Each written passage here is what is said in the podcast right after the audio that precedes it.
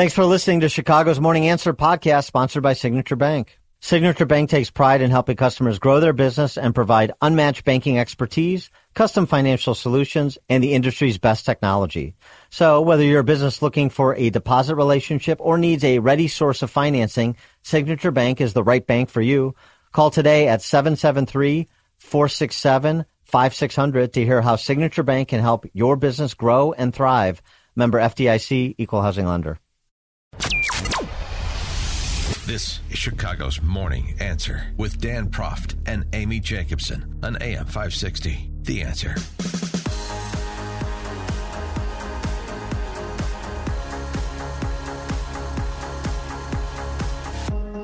Top of the morning, Dan and Amy. In these uncertain economic times where uh, investors don't exactly know where to park their money, Yeah. Enter Mayor Triple Threat, Chicago Mayor Lori Lightfoot. Once in a lifetime opportunity. You, you're going to want to get in on the ground floor of this. Listen to the investment opportunity that Lori Lightfoot is providing all Chicago residents. This is Chicago Mayor Lori Lightfoot, and I am proud to announce that as a Chicago resident or individual investor, you can now invest directly in our beloved city by purchasing Chicago social bonds. These social bonds will fund a portion of the Chicago Recovery Plan, which is making $1.2 billion in equitable, transformative investments in our city. The Chicago Recovery Plan includes nearly 1 billion in affordable housing projects, 117 million in homelessness and transitional housing support, 110 million in community economic development, 46 million for the largest tree planting initiative in the city's history, oh, and 41 million for full light duty city vehicle electrification over the next 5 years. The first series of social bonds to fund the Chicago Recovery Plan will be sold in the week of January 16, 2023, and will fund essential projects such as the construction of more than 2,000 units of affordable housing, the establishment of safe and clean emergency shelter space for people experiencing homelessness, the cleanup and sale of over 5,000 vacant city lots, and the planting next year of 15,000 trees citywide. These bonds are being offered exclusively to the residents of Chicago and individual investors before any banks or large investors. That means Chicagoans and individual investors will have the first pick when purchasing Chicago social bonds and investing in the future of our city and your community. To learn more about the STSC and to participate in this historic transaction that will transform our city, please contact your broker or visit chicago.gov forward slash social bonds. Uh, Got that, Dan? How, how many do you want? 312 642 5600 turnkey.pro answer line 64636 DA turnkey.pro text line. You thought that investing in the future of Chicago was something only the fat cats can do. No, no. Not with triple threat around. Making giving you this exclusive one-time opportunity ahead of the institutional investors to get in on government housing and homeless shelters and tree equity. I mean, talk about a license to print money. 46 million for the tree program. I want to hug a tree. No, I'm trying to divest from Chicago, not invest in Chicago. And this is just another, I mean, with the election close, what, a month away, more than a little bit a month away, this is her solution? Do you think? Where's your, uh, you know, what would be tantamount to your patriotism? Where's your commitment to this greatest city on earth, Chicago? Won't you buy a Lori Lightfoot Chicago social bond? Uh, Has any other big city ever done this before? Sure. I mean, it's just it's just a marketing ploy. It's just issuing bonds. I mean, it- and it's it's it's tantamount to war bonds. It's the equivalent of war bonds. It's a way for governments to finance projects where they don't want to impose tax increases. Well, because they can't tax anything else in Chicago. I mean, real quick, look at your cable bill, everybody. Sixty dollars plus a month goes to taxes, entertainment tax. There's a city tax, county tax, state tax. I mean, just everything we do, they tax us to death here. So I guess this is the only way for her to, you know, create jobs. I don't know, create housing for homeless people. I don't Chicago social bonds. I'm not in. Would you wouldn't touch it with a ten foot pole, would you, Dan? Uh, No. I think you want to get out there. I think uh, those uh, in the Vanguard class in Chicago should be first in line. I think Yeah. there should be op eds pushing the social bonds. I think people should, uh, as Mark Glennon wrote about in Wirepoints about this, should put yard signs next to your "I hate has no home here" sign. I bought Chicago social bonds. I mean, let's go, people. All Put your left- money where your mouth is, and and think about being part of this transformation of Chicago, where you can have you know public housing projects in the financial district and homeless shelters on the Gold Coast and trees uh, wherever there aren't trees and and vacant lots cleaned up so that they can be better looking vacant lots. I mean the the Uh. opportunities to be part of this Chicago restoration. I think we the should Chicago force, recovery plan. Yeah, we should force all those lefty liberals, you know, the p hat wearers and their husbands. Uh, they sh- they voted for her because they've got millions. They are the ones who should be investing and buying Chicago social bonds. Don't you think? For Lon Southside, you're on Chicago's Morning Answer. What's my return on my investment? What do I get out of the deal? Can you tell me that, Dan? You get a better Chicago. You have a better heart. You did something. You And get then a you could better say, "I did Chicago. this." You can't put a price tag on a better Chicago, on a recovered Chicago, can you, Verlon? I don't live there anymore, so I want some return. Well, you can't buy it. You're I'm- not. You're not. It's only Chicago residents. Chicago residents are at the front of the line ahead of institutional investors. You're going to have to wait, and if there's any left, when these bonds are all gobbled up by Chicagoans and then the institutional investors, yeah. Verlon, I mean, there's there's a le- there's a legitimate return. It's not just like buying a share in the Green Bay Packers. There's a there's a return here, but um, uh, I just love the financing and marketing scheme associated with the financing, don't you? Thanks No, I don't. I don't like this deal. You don't like it? Yeah. Well, I Yeah. do. It's- it's- uh, text smart. Text for call. messages. Chance for champagne communists to pony up. Uh, another one. t- t- Recovery. We don't need no stinking recovery. Dan in Lake Zurich. Hey, Dan. Hey, good morning. I wouldn't uh, invest in a failing business unless I saw a hospital take over from a successful business. So Yeah. sorry, no. Uh, not until uh, thanks for the call. Not until Indianapolis invades and takes over Chicago. Uh, Matt in uh, Mount Greenwood. Yeah, I want to. I want to ask if anybody want to invest in my new U-Haul franchise down in Mount Greenwood. I guarantee returns uh, for the amount of business we're going to have here over the next several years to get out of this decrepit city.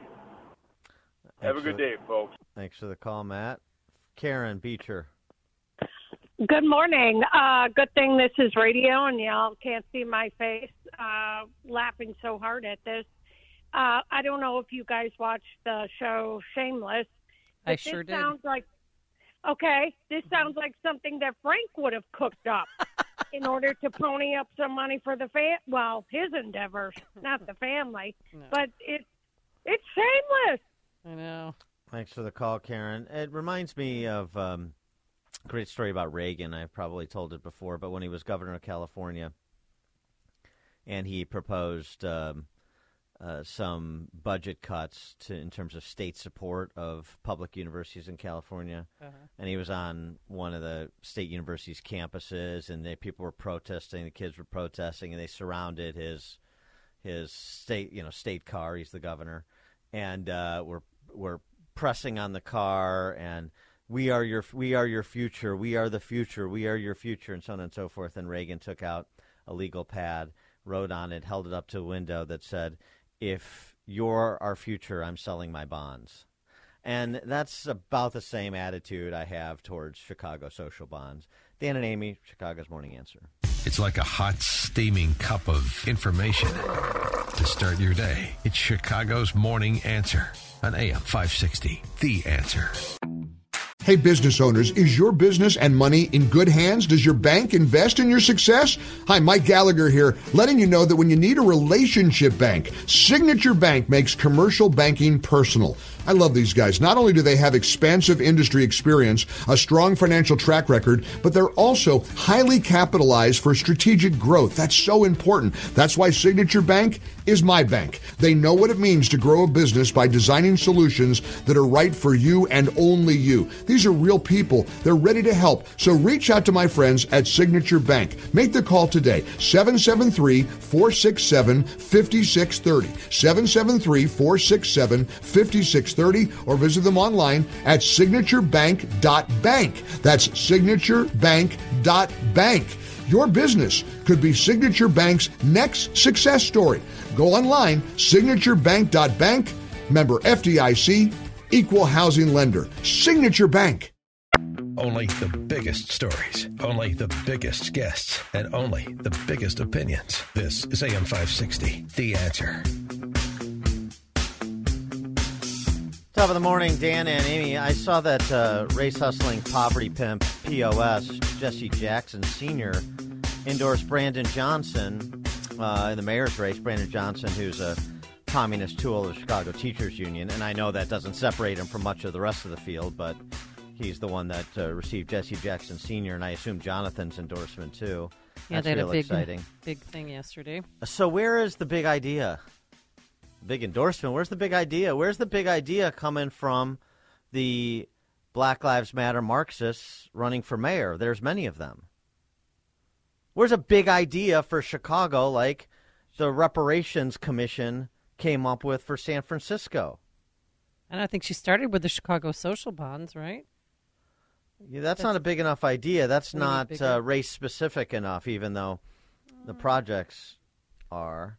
The San Francisco African American Reparations Advisory Committee has proposed repaying each black longtime resident of San Francisco, not repaying, paying, proposed paying each black longtime resident of San Francisco $5 million, one time lump sum payment, and grant, granting total debt forgiveness due to the decades of systemic repression, quote unquote, faced by the local black community.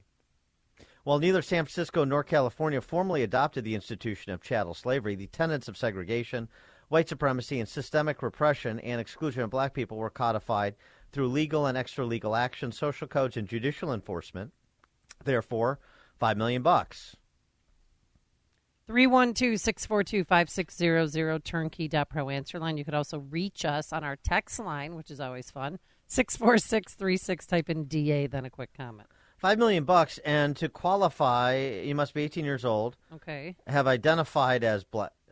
Have identified as black. Oh, Rachel. Dolezal is eligible. Have identified as black or African American on public documents for at least 10 years. So you had to be a letter, uh, uh, had a learning curve if you're a honky like Rachel Dolezal identifying as black. You had to do it for a while, and she did actually. She did. She did it successfully. Had people fooled.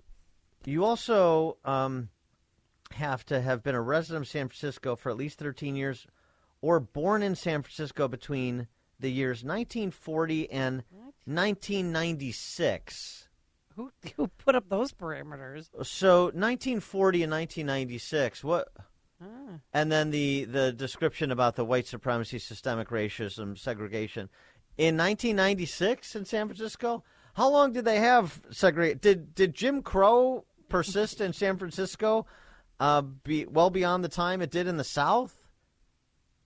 1996, so you could be, you know, 26, 27 years old right now and still be in line for a $5 million lump sum payment. And, and that's not all. That's not all. But wait, there's more. The plan also calls for the city to supplement lower incomes recipient lower income recipients' income. So you get the five million dollar lump sum, but if you're a lower income, which you're not after you get five million dollars, but okay, I guess if you're lower income prior to receiving the five million, then you get a supplemental distribution to the area's median income, which is about ninety-seven thousand dollars annually for at least 250 years. So you get 5 million bucks. If you're lower income before you get 5 million bucks, you get 97 grand for 250 years. What? What? You're not going to adjust for inflation? I hope that's indexed. For God's sakes. We're going to live 250 years? Racial disparities across all metrics have led to a significant racial wealth gap in the city of San Francisco, according to the commission. By elevating income to match the area median income, black people can better afford housing and achieve a better quality of life. Well, the five million bucks will help too. You know, not bad. you you could probably a nice studio there. you could probably uh, you know um, do a cash deal and so not have a mortgage. Now you will still have to pay the pro- property taxes and Yeah. uh, so on and so forth. So I, I hear what you're saying. What do you think? Uh, five million buck lump, uh, five million bucks lump sum payment, 1940 to 1996. So obviously, uh, people born in 1940, yeah, they actually they they did suffer, I'm sure, Right. institutional racism under the color of law in San Francisco, as in most of the rest of the country. Um, past you know 1970, I think it's a little bit more difficult to argue. I, I Past agree. 1980, past 1990. okay. okay, all right, five million bucks, 97 grand a year for 250 years. Wh- Where is this money coming from? Uh, Do I dare ask? I don't does that care. make me racist. I don't care. I, I, I, the question is not that. Who cares where the money comes from? Let San Oh, Francisco okay. figure it out. The question is, why aren't we doing it here? Why don't we have a visionary, uh, identitarian, Marxist politicians here proposing the same thing? Because they should be, shouldn't they? Getting getting sort of one upped by San Francisco, I'd say. Where are the Black Lives Matter folks? Where are the what's in it for black people folks? Where are all the race hustlers and poverty pimps, like I just mentioned? Where why why isn't Rainbow uh, Push proposing this? Why why isn't Triple Threat uh, twinning this with her social bonds? Sorry, she doesn't have a press conference. Chicago Teachers. Union, Brandon Johnson. Where where are where where are the race hustlers when you need them? What's going on? 312-642-5600, turnkey.pro answer line, 64636-DA, turnkey.pro text line, or somebody like Governor Pritzker. I mean, he's he's got billions. Why He's not? a no, no, no, not his money. Our money. This is Oh. this this needs to be a collective effort. We all need to pay our fair share to atone for our sins. No, no, no, no. This is not private money. This has to be taxpayer Got money. it. Got has to be your money and my money and everybody else's money. I don't know what else they're going to tax, but yeah, okay.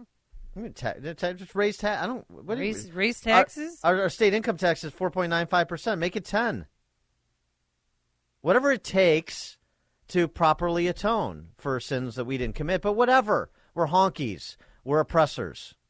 That's the that's the line of argumentation. So let's attach some consequences to it. Right? Isn't that what uh, your friends in that cult that you call a church would say?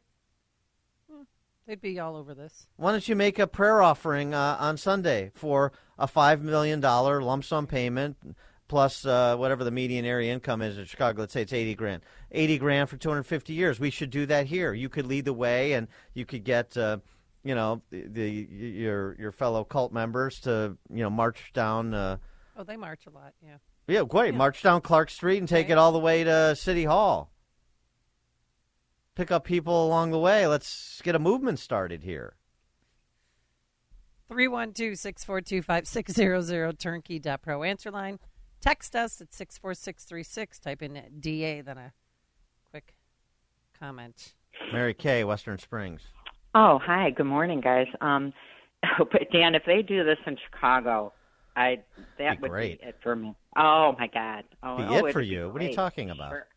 I oh Dan, you know they did it in Evanston, didn't they? Successfully pay. Yes. Not to the tune of $5 million. No, that- that and is not a- No, I get it. 250 years. There's a pittance. There's like twenty-five thousand dollar housing grants. I mean, that's a Right. pittance. It's You could use- They insulting. better get it. Yeah, they better get on it here and start catching up. They better come up with something new. Yeah. Um, boy, oh my God, Amy, that church that you're in, if they get involved in this, I'd consider leaving that church. Get and you know involved what in else? this. They have Black Lives Matter signage on the altar. Get Amy. Well, involved. they moved it. Now it's by the Amy. vestry. Yes. Yeah, Amy, great. Amy. All right. Um, I wait. What my other point? Uh, oh, I'm sick of being called the white supremacist. That's for damn sure. Well, then And- pony Get up. on board. Yeah. No, I'm not going to pony up. the- Oh, I'm so going to go to you start- Ancestry.com. No, No, I'm going to find out if no. I'm black.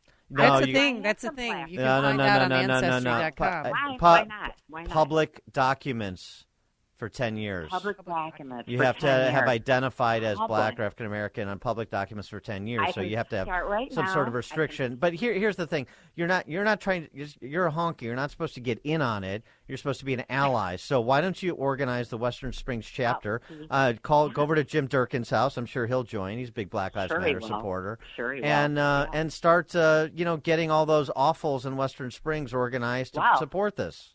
Because uh, you know what they would do it because they won't support me doing anything else you know i mean they won't support me when i get together was trying we were trying to get Peacock elected i we had No, like, well, that's that's that's advancing Yeah. white supremacy. Here's the opportunity to go to your friends and say that you're ready to atone, you're ready to be accepted in Western Springs. Go to them and say, "Let's do this. Let's get this done at the state level. Chicago shouldn't carry the entire burden for the legacy of white supremacy. Let's open our hearts and, better yet, our checkbooks and force everybody else's checkbook open, and let's get this done. How can we let San Francisco show us up?" Uh, you know what i know where i'm going to go i'm going to get my lululemon on i'm going to go to yoga and i'm going to go to starbucks so uh, Bingo. i'm sure i'll meet a bunch of Bingo. people yeah the revolution yeah. begins. Thanks for the call, Mary Kay. Monica and Lisle. Yeah, I was just wondering how many are going to take their five million and leave the state of California after all is said and done. I mean, free money. Here we go. Yeah. I wonder well, if part of it is that they have to live in California. No, well, I, I, I that give the would five be million back. interesting. Yeah. Thanks for the call, Monica. I mean, five million dollars. Well, I assume it's tax. I assume it's tax free because Right, otherwise, but- then you're going to be at the uh, give a million. You're going to get you're going to get thirteen percent taken right back by the state. Um, so yeah. But see, then if you invest, you know, it's it's dangerous. I, I that would be great to see a mat get get all these uh, uh, black residents of San Francisco get their five million dollars and then they leave in mass for you know Nevada and yeah. Arizona and other places Utah. that are more tax friendly. It'd be be wonderful to see. Uh, Jeff, Cal City. Uh, good morning, Dan and Amy. I, I say enough with the virtue signaling. I don't even know why they're bringing this up. They should have just passed it and voted on it. I, I are they trying to stir up controversy? I think you guys Exactly. should get on board too and and just just bring it out there and just show how wonderful this is going to be. I'm 100%. I'm 100% on board. I totally agree. Thanks for the call, Jeff. 100%. And, you know, I mean, if you want to make it 10 million here, make it 10 million. Well, it's just, I mean, it's just money. It's we're talking about our eternal souls. We're talking about being accepted by our our, our neighbors, keeping up with the Joneses in Naperville. That's what's important, right? Uh, Sean, Northwest Side. Hey, how's it going, guys? Good morning. Um, just wanted to make a quick comment. Like, I'm surprised there's no side note or stipulation that the money can only be used for black-owned businesses or minority-owned businesses. Um, oh, well, thanks for the call. Hey, uh, you, you, they don't they don't make us honkies. Uh, just support honky businesses. So, you know, it's their it's their money. Do it do with it however you want. Uh, There is something, or you show that you're directly a descendant of someone incarcerated by the failed war on drugs. Hmm. Oh, that's interesting too. But you you still have to. I'm be, reading into the plan. Oh, you still have to be 18 years old. You have to, yeah, everything you said. Identify as black or African American on public documents for 10 years. Well, well, who, who, then what what additional population would that stipulation include? I don't know. Personally, or the direct descendant of somebody incarcerated by the failed war on drugs. Well, it doesn't say you have to be a d- descendant of slaves. It just says you have to be. The the stipulation, at least according to the recommendation, was 18 years of age, 13 year resident, born between or born between 40 and 96, and uh, and black for 10 years or or longer. That's that's the reporting I saw. Kevin, West Side. Hey, I was thinking that uh, seeing that these were all all this uh, oppression was created by the laws that the uh, politicians passed, freeze their pensions and use their pension fund to start paying these reparations. Um, I'm fine with that. Thanks for the call, Kevin. I'm fine with yeah. I mean, uh, politicians shouldn't get pensions. Wa- A I- I- politicians are getting two pensions. the, the the whole term limits thing. That's why the whole term limits thing is like it's it's the uh, the tail wagging the dog. Take the money out of politics. Take the power out of politics by reducing the size and scope of government, so there's fewer goodies to hand out. Then you get people coming and going, as opposed to making a 40 year career of it. The term limits people always miss. mo most of them always miss that. God, the plan also seeks to establish a comprehensive debt forgiveness program that clears anyone's student or housing loans and credit card debt. Great, whatever. Roger, Southside. How are you? Uh, I just want two questions about the Frisco thing. Uh, what first thing? Which Jewish law firm is handling that firm, so I can contact them today? Uh, number two, uh, yeah, uh, yeah, we do need a, one up in here in Chicago. Uh, question is, I mean, when when they stop laughing when the faucet shuts off there, because behind all the smoke and mirrors is both you know, uh, with our finan- we, our financial problems, there are pension issues. Pension issues. Wait, in Yeah, Illinois? well, I, I guess it's not. It's not an. It's not an Say the issue. P word? You, I mean, it's not an issue to. It's not an issue to you know the voters. It's not an issue to the political No. class. So it's not an issue. There, yeah. I mean, it's, is- it's an issue to new bill. math, but it's but that doesn't matter. Yeah, I, I I heard there was a couple of different Republican uh, reps trying to propose a bill. I think it's called like the Animal Farm Act or something like that about you know putting all this stuff into it. We're all And- and, snowball we get it now. Roger. Yeah. Yeah. Oh, thanks. yeah. Thanks Oh, for yeah. the call. Right. Appreciate it. Uh, Kevin Northfield. uh, Amy, if you can't beat them, join them. Uh, I understand that on the North Shore there are a lot of white women seeking reparations over the invention of Viagra. Hi, oh. Uh, uh, I, Kevin, I, Kevin Northfield. He just needs better joke writers. I know. And I, It's just not funny. no. I- He Yeah. tries though, and we appreciate him calling in. We really do. You know, on a serious note, um, because um, there is sort of a serious pathology that undergirds this identitarian claptrap and and produces proposals like the one you have in San Francisco.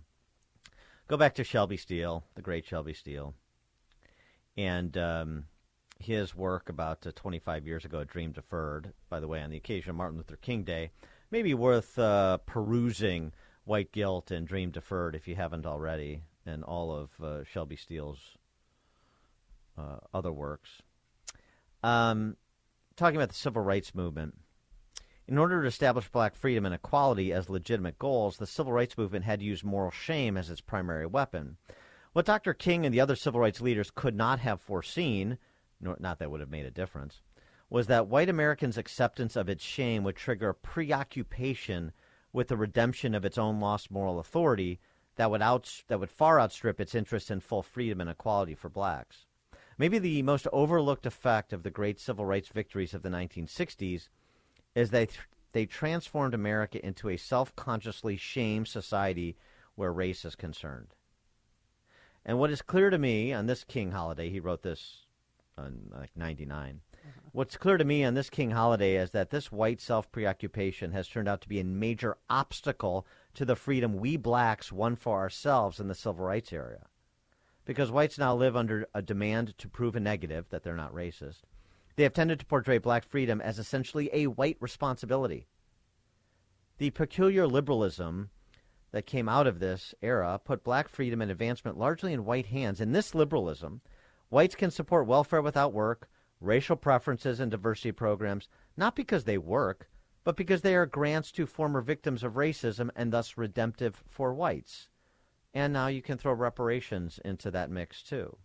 It has nothing to do with helping black Americans or black families. None of this does. None of the pronouncements you hear from these identitarian addled harridans uh, in the suburbs have anything to do with helping black people. They are mascots. Uh, and maybe with reparations, some of them will be uh, much richer mascots, but mascots nonetheless. That's what needs to be communicated, but people are too afraid to say it. Uh, if you're not Shelby Steele or somebody with you know the standing that he has, But uh, so I just borrow from his analysis because I think it's spot on. And I think if you actually look and listen to what you hear from these race hustle addled residents of the suburbs of the Caucasian persuasion, you'll find his analysis is spot on. It's spot on. It's about my redemption. It's about me signaling that I'm a good person, that I have atoned. With the outcomes of these programs, even if they hurt black uh, families, as the welfare state has, so what? It's not about them, it's about me. Vainglorious bastards. That's what these new Marxists in the suburbs are. Dan and Amy, Chicago's Morning Answer. This is Chicago's Morning Answer. Your show keeps me alive during the week. There's nobody I'd rather listen to between 5 and 9 in the morning than you guys. On AM 560, The Answer. Business owners, now's the time for your business to make the move to a locally owned business bank. Hi, Mike Gallagher here to let you know that you don't have to look far. Signature Bank was founded in Chicago with a simple mission to help companies like yours grow, succeed, and thrive. Their decisions are made locally by a terrific team that knows your name, cares about your business, and invests in your success. That's why Signature Bank is my bank. I'm a customer. As business owners, they knew that local family owned businesses were not getting the help they needed or deserved. So, I invite you to reach out to my friends at Signature Bank today. Write the number down. Remember this phone number Signature Bank 773 467 5630 and learn all about this great bank 773 467 5630 or visit them online at signaturebank.bank. That's signaturebank.bank. Signature Bank makes commercial banking personal. Member FDIC, equal housing lender. This is Chicago's Morning Answer with Dan Proft and Amy Jacobson on AM 560. The Answer.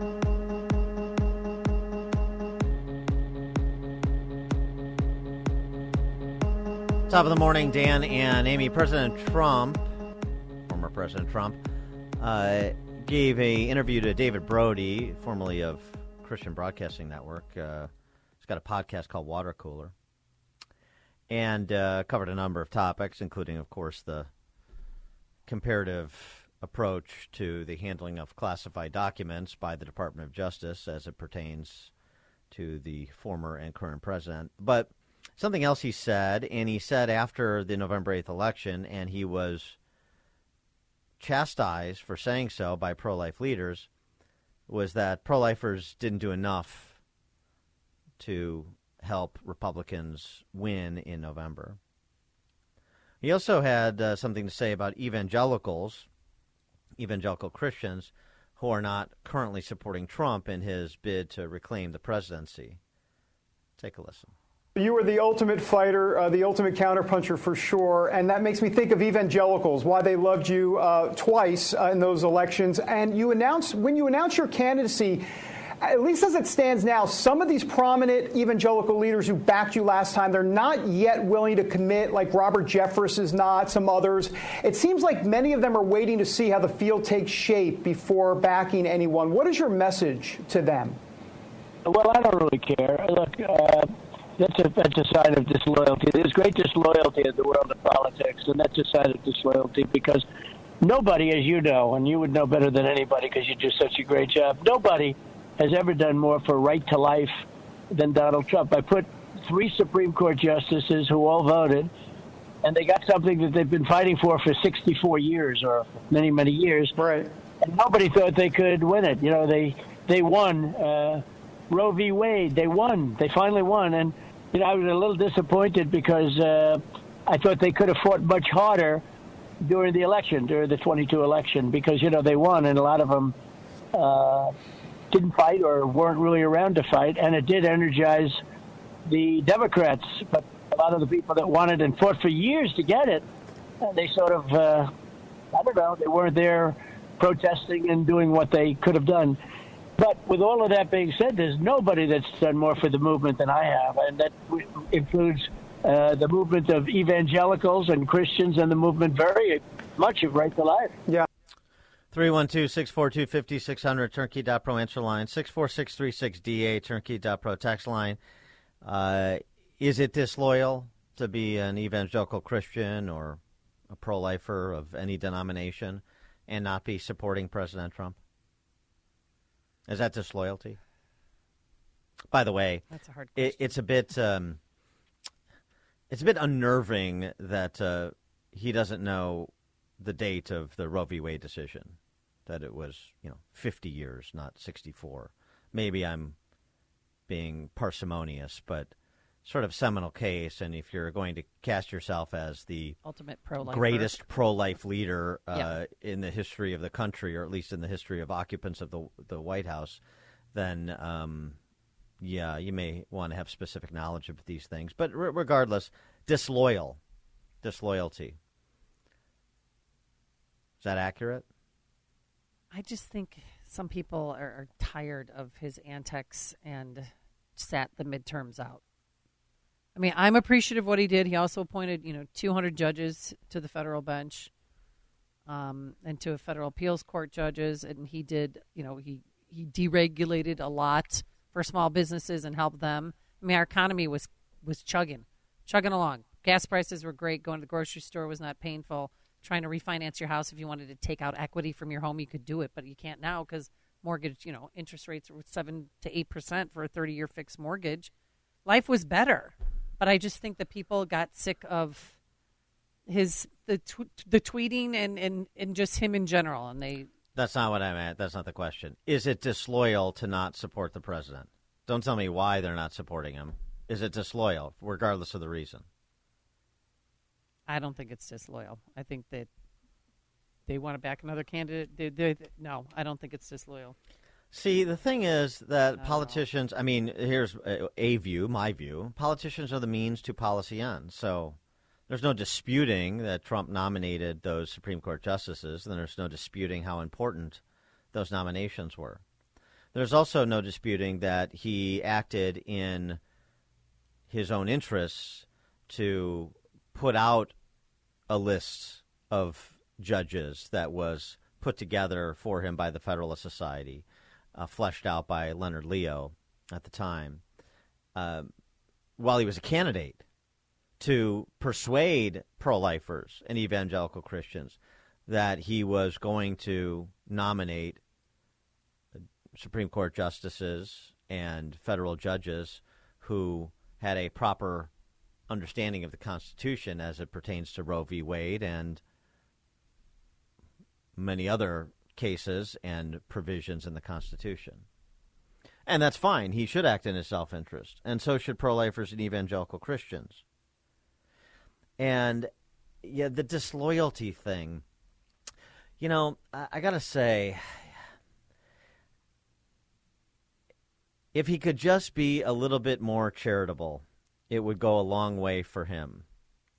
I, I if he thinks he's acting in his self-interest to make statements like that statement and previous statements since the November 8th election, and uh, always beating his chest, as opposed to say, you know, 50 years of pro-life activism, 50 years of marching for life on the mall, all of the great heroes and heroines of the pro-life movement uh, in the religious community and outside of it. Um, the converts to the movement uh, that were so instrumental, you know, those who were formerly uh, on the pro abort side uh, and uh, became champions for life. They had seen what the pro abort side with the Planned Parenthood mills uh, were really like. Say, for example, Abby Johnson comes to mind great pro-life leaders like Phyllis Schlafly come to mind. And there's there are many Father Frank Pavone. I mean, there's so many. So yes, as president, um, there's no disputing what he did. Uh, his speaking at the March for Life, as he did, was outstanding, and I applaud him for that. But politicians are means to policy ends, and when they stop being means to those policy ends, they lose their relevance You can still like them. You can still appreciate what they did. But if they stop doing it for whatever reason, then it's time to identify other people who will advance your policy flags, right? The, the, the Republic doesn't turn on one man or woman. It never has, it never will, it never should. And the Trump loyalty thing is a bit of a struggle for me because, as I've criticized him on this point many times from the beginning, he's a guy who doesn't like to surround himself with Smart a talent necessarily, as opposed to sycophants. Now, that's not completely the case. There are a lot of exceptions in this cabinet and with appointees and so forth. But inner circle, remember, this is a guy who came to town with Michael Cohen as his fixer, for God's sakes. This is a guy who thought uh, Anthony Scaramucci would be a good comms director. I mean, lasted ten days. every uh, person is going to make mistakes uh, with personnel. I get Yeah, it. But hanging out with Roger Stone and The- some the- part Steve Bannon. I mean, It's it's less even about the personalities than it is about the mindset. Are you always searching for talent and sometimes you make bad calls? Or are you searching for people who will just polish your apple? And I, I think Trump has a tendency to the latter, to his detriment. And the the need for constant uh, braggadocio, reminding everyone that everything that he did and seeming to indicate to the exclusion of anyone else's help is a bad look for a leader. It just is. And so he's in this position where, despite his record, despite his record, which is roundly supported by the Republican Party, the substance of what he did on policy, roundly supported. He's in this position where he faces a, uh, a real threat. Maybe he's even an underdog, but at, at minimum, a real threat to the nomination from Ron DeSantis. Why? Because of what I'm describing, because of the statements he made, like that one. And that is no one's fault but his own. And I don't understand those who you know demand accountability from politicians across the spectrum except from Trump. Why is he in the position he's in despite his record? Oh, it's because of the media. Oh, it's because of uh, this and it's that and he's been treated unfairly in the Department of Justice. Right, all those things are true and they would tend to create even more support for him. But it's muted. Why? And unfortunately, with few exceptions and their sort of excited utterances and then they dissipate, the people in Trump world that maybe he sometimes listens to are not willing to be honest with him. They're just they just want to attack anybody who offers any like substantive criticism uh, in, to the approach he's taking for the destination he's you know to, to which he seeks to arrive, which is what I'm offering. And we had this in the in the primary too, and and and then in uh, when he won, and uh, disagreements over punching down, and disagreements over particular policy choices too. And and you're not you're not allowed to criticize President Trump. Nonsense, nonsense. No one is above reproach. No one is above criticism, particularly anyone in public office. And if you you know, it's like it's like I, I, I don't know. You know, I I loathe using sports metaphors for politics, except when I use them. Of course. So, um, you know, it's it's uh, I don't know. Jay Cutler having a penchant for throwing the ball to the wrong team. You're not allowed to criticize Jay Cutler because you're a Bears fan. So everything he does is beyond reproach. No. All his judgment calls are beyond reproach. I don't think so. His attitude is beyond criticism. Uh, no. And so the same goes with uh, politicians, including and not limited to Trump. And if you think like telling evangelical leaders or uh, that they uh, are being disloyal because they're not rallying around your conduct in so many instances, that's why they're not there. It's not because of your policy choices. It's not because there's disagreement about your accomplishments. It's because you're you're making you're marginalizing yourself, and uh, evangelicals and pro-lifers, like anybody else, want to see or want to support candidates they believe are viable, so they can carry their issues into the policy arena. Just as they supported Trump against Hillary Clinton because uh, that was obviously a non starter going with Hillary, like some of the never Trumpers allegedly on the right did. And that was a non starter going with Joe Biden. So they were there again in 2020. And then you're going to turn around and say anything less than a full throated endorsement is disloyal. And the responsibility for the underperformance of Republicans on November 8th uh, rests at the doorstep of pro lifers? Oh, I think it's a bit more complicated than that, don't you? Uh, Anthony, Northside, you're on Chicago's Morning Answer. Yeah, good morning. I just wanted to talk about that the loyalty to like whatever you, as far as Trump goes, and the thing is, when we, there can't be no part-time like protest. Like we, we're the voice, he's the voice representation for us, and if we're mute at the time of of protest, especially when there's elections going on, I don't think that he wants people just for him. He wants them to speak their voice throughout, you know, their representation of no matter who the candidate is. If if there's lack of protest, that means lack of representation. So Trump's trying to be a voice for for the you know the American people and bring their concerns to the table. It's not more more about him. It's more about the we the people, our concerns. Maybe the kind of politicians we want in office. We want somebody to represent us. We can't be we can't sit idle and have and expect them to speak for us without knowing our voices. You know well, I, I, mean? We, like, I, I, I agree you know with that. I, I agree with that. Um, you know, and this is where you know precision with language is important because while I agree with that, and maybe that's part of what Trump is saying that you need to fight the way that I fought against the swamp. Um, maybe he just needs to say something simple like that rather than about I did this and nobody did more than me and nobody is this, uh, Right, only me. I understand that. You know, Understand. I understand that. And in, in the same breath, you know, we have to show power from the people, no matter who the candidate is. It's not more about Trump. It's more about our representation, no matter who's representing us, our voice. Yeah. And Trump, you know, Trump is for the people, you know, by the people, especially if elected. You know, you, you see it all the time on the leftist side. You, you know, they can gather, you know, they probably pay people to be out there to protest. You know, we have to do it full time. If we want to be heard, to be especially being pro-choice, we have to be out there in numbers, not just partial, not when needed, not just in representation of Trump or at his one of his rallies or whenever you know he's up for a candidacy. And we all know he's no politician, you know, speaking. You know, he's more of a a stern, you know, uh, representation of of voices that that make sense. You know what I mean?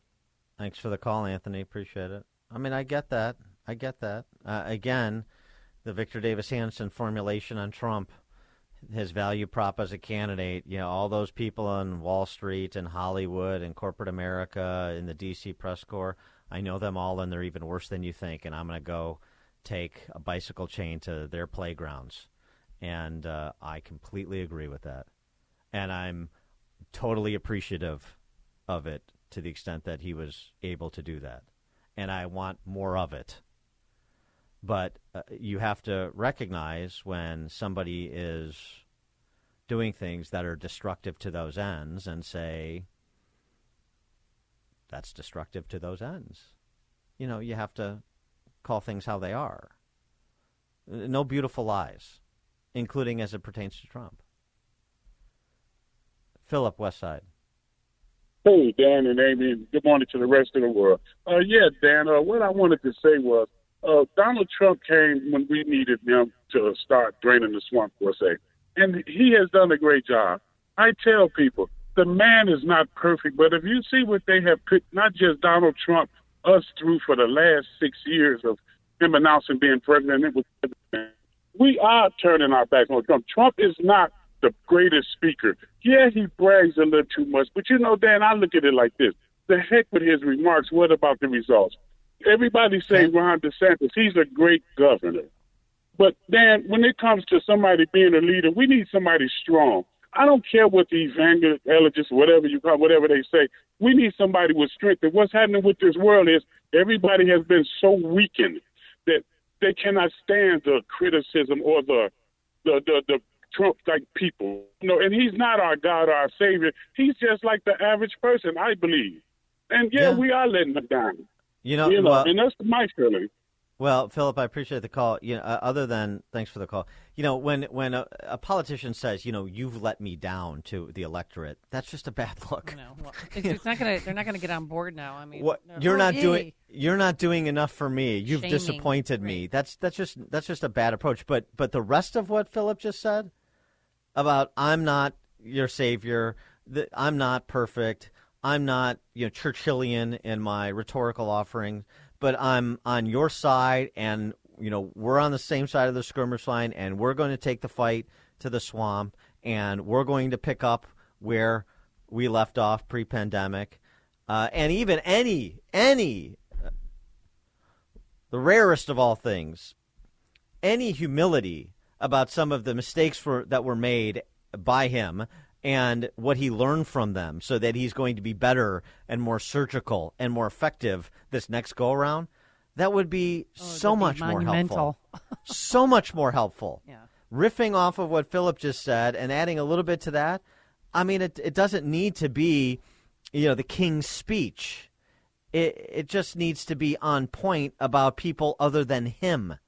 And it comes across as about him and what other people aren't doing to be supportive enough for him.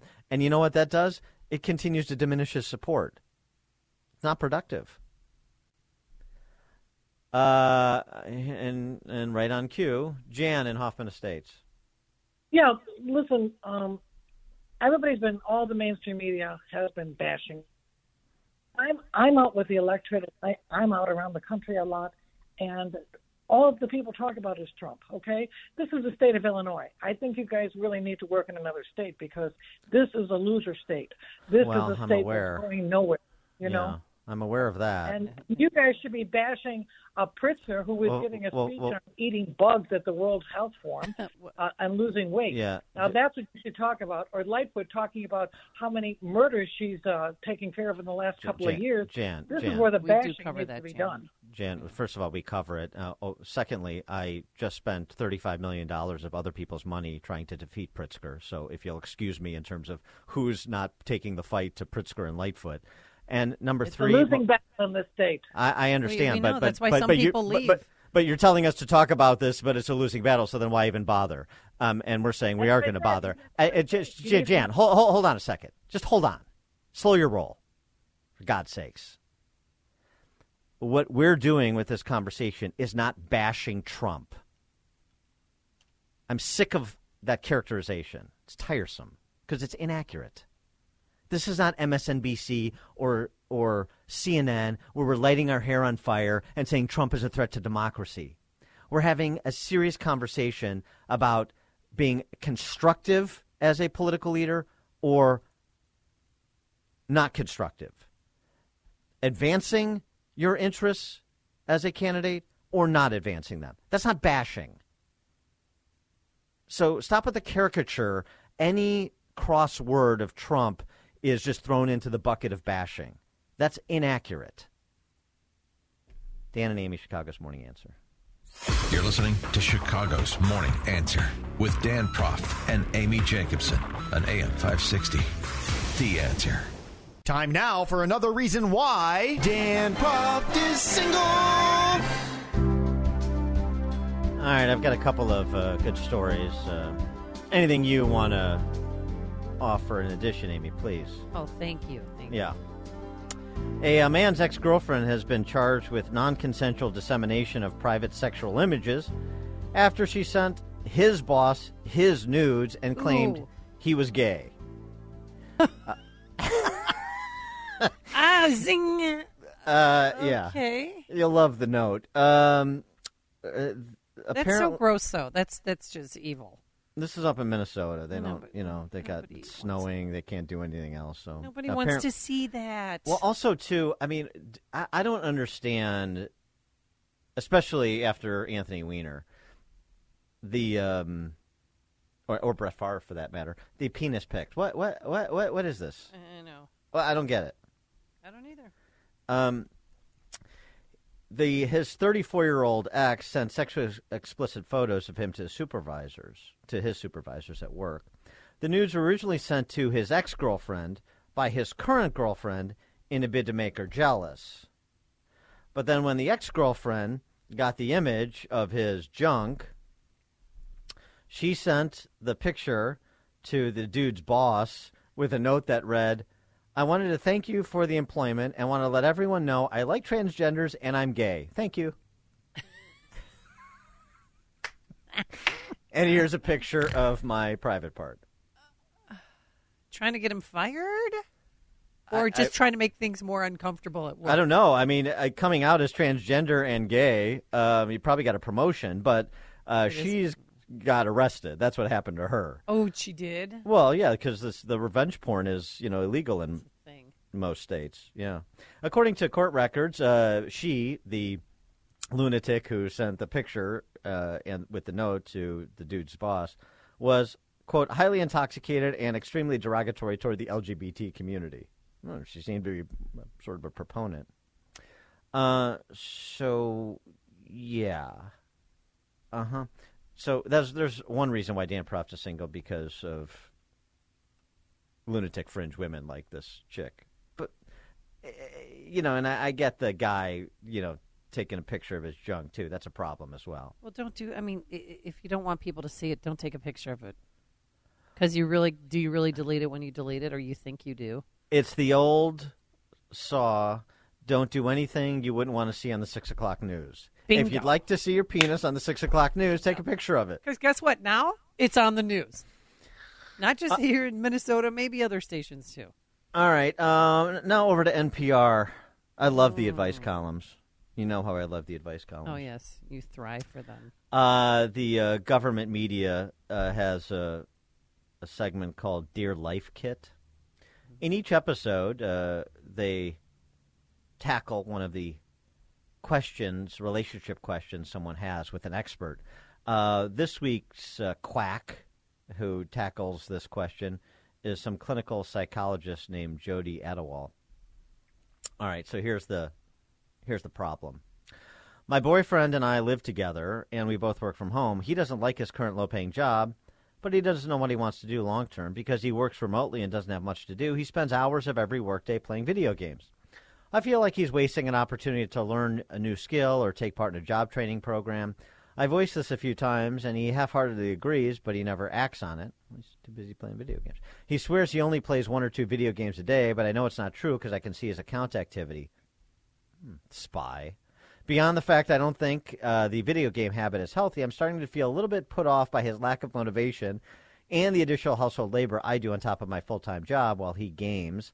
How do I talk to my boyfriend about his professional motivation and his problematic gaming without starting a fight or making him feel bad? I just want him to reach his potential and feel good about his occupation. Signed, Game Over It. Hiyo. 312-642-5600, turnkey.pro answer line, 64636-DA, turnkey.pro text line. What problems do you see in Game Over It's recitation of the facts, and what advice would you give? The advice I get him out. I'm giving him an ultimatum. Either you you stop playing video games, spending time doing more functional things to you know for the betterment of society, or leave. But Amy, I love him. I don't care. Cut the cord. You could do better. It's not you. It's me. You could use No. that line. Um, first of all, what's problematic about the facts as she presents them? The facts taken in light of the move, you know, taken as true by the moving party here. I'll tell you a phrase that's a problem. Okay, what's your fra- problem? My boyfriend and I live together. Oh, see, why buy the cow if you could get the milk for free? Mm. My grandma always said that. Mm-hmm. Never Mhm. live with someone unless you're married. Mm-hmm.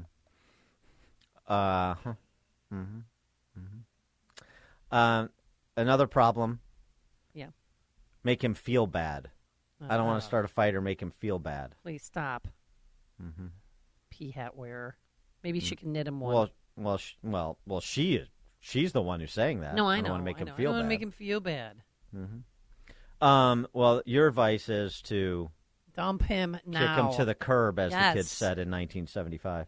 Right. Um. Here's the response from the trained professional, the Oh, clinical okay. psychologist. Does she agree with me at all? Oh, a little bit, maybe. You're not Man gonna 'em believe up. It. Most long-term behavior comes from intrinsic motivation. You can also you can try to motivate people with positive reinforcement. You can give him praise for behaviors you like. For example, Is you he a can say- dog? you could say, "Thank you so much for spending time with me," Oh. or you can say, "I appreciate you submitting that resume." You could also try joining him in a positive behavior. For example, you might say, "Come on, let's look at some of these job training programs together." It's a great new form of foreplay. Let's do it together. In um, yeah. Okay. Uh, she uh, goes on, the clinical psychologist. I'd consider gaming like drugs, gambling, or porn. In excess, too much can create a problem. Yeah. It sounds like gaming is starting to cause problems in your relationship. Excessive gaming, like excessive alcohol, can be a sign of an underlying mental health condition that might need to be addressed. Could there be some depression or anxiety there? We got a pill for that. Is this a form of avoidance that's helping him get through the day? Try to understand what's motivating the behavior. Exactly. You need to crawl inside his mind, understand your guy. I hear this from couples all the time. I don't want to say anything because it's going to turn into a fight. But there needs to be more assertive communication where you stand up and speak your needs while respecting his needs. Well, of course. I need to game. You have to respect that. It's important to understand your boundaries with your partner. Are you trying to create a life for them that they don't want? On one without gaming? Couples therapy would be a good would, would be good for you as a couple. Having a safe space to talk about where both of you are can help facilitate a more constructive conversation. So no, don't kick him to the curb. Respect his lifestyle of being a professional gamer, you know, the unpaid version, apparently. And uh, and maybe uh, save some of that money you're making while he's at home and spend it on couples therapy. It's infuriating. this is why men are just not helping him develop into a man. Oh, uh, oh boy! I just, I just this works on so many levels. It's such a this this exchange between Game Over It and this clinical psychologist is such a wonderful microcosm of our culture, uh, including the you know the, the the couch potato that's the pro gamer. Uh, Clay and Wheeling, you're on Chicago's Morning Answer. The world needs ditch diggers too, Danny. It really guys. does. Yeah, yeah, very good. Thanks for the call. Yeah, Judge Smails was right, and uh, you know, he sent boys younger than Danny to the gas chamber, or well, no, to the electric chair. He said, "I sent younger boys here to the gas chamber, not because I wanted to, but because I felt I owed it to them." Yeah, hmm that's some positive motivation. Rick Downers Grove. Hey, good morning. Hey, you said the part about the live-in boyfriend, and Amy said, "Yeah, you never live with anybody unless uh, you're married to him." Mm-hmm. And all I know with me, even if I was married, I still would want to have my own house. I live here, you live there, and Hey, I think we get I would get You know, along a great. lot of people do that. Hey, There's a lot hey, hey, Rick! This is this segment is why Dan Proft is single, not why Rick from Downers Grove is single. Stop stepping on Well, my I'm going toes. to stay that way. Yeah, uh, that there is more. That I saw something a couple weeks ago. Yeah, so did I. That uh, more and more couples are living apart.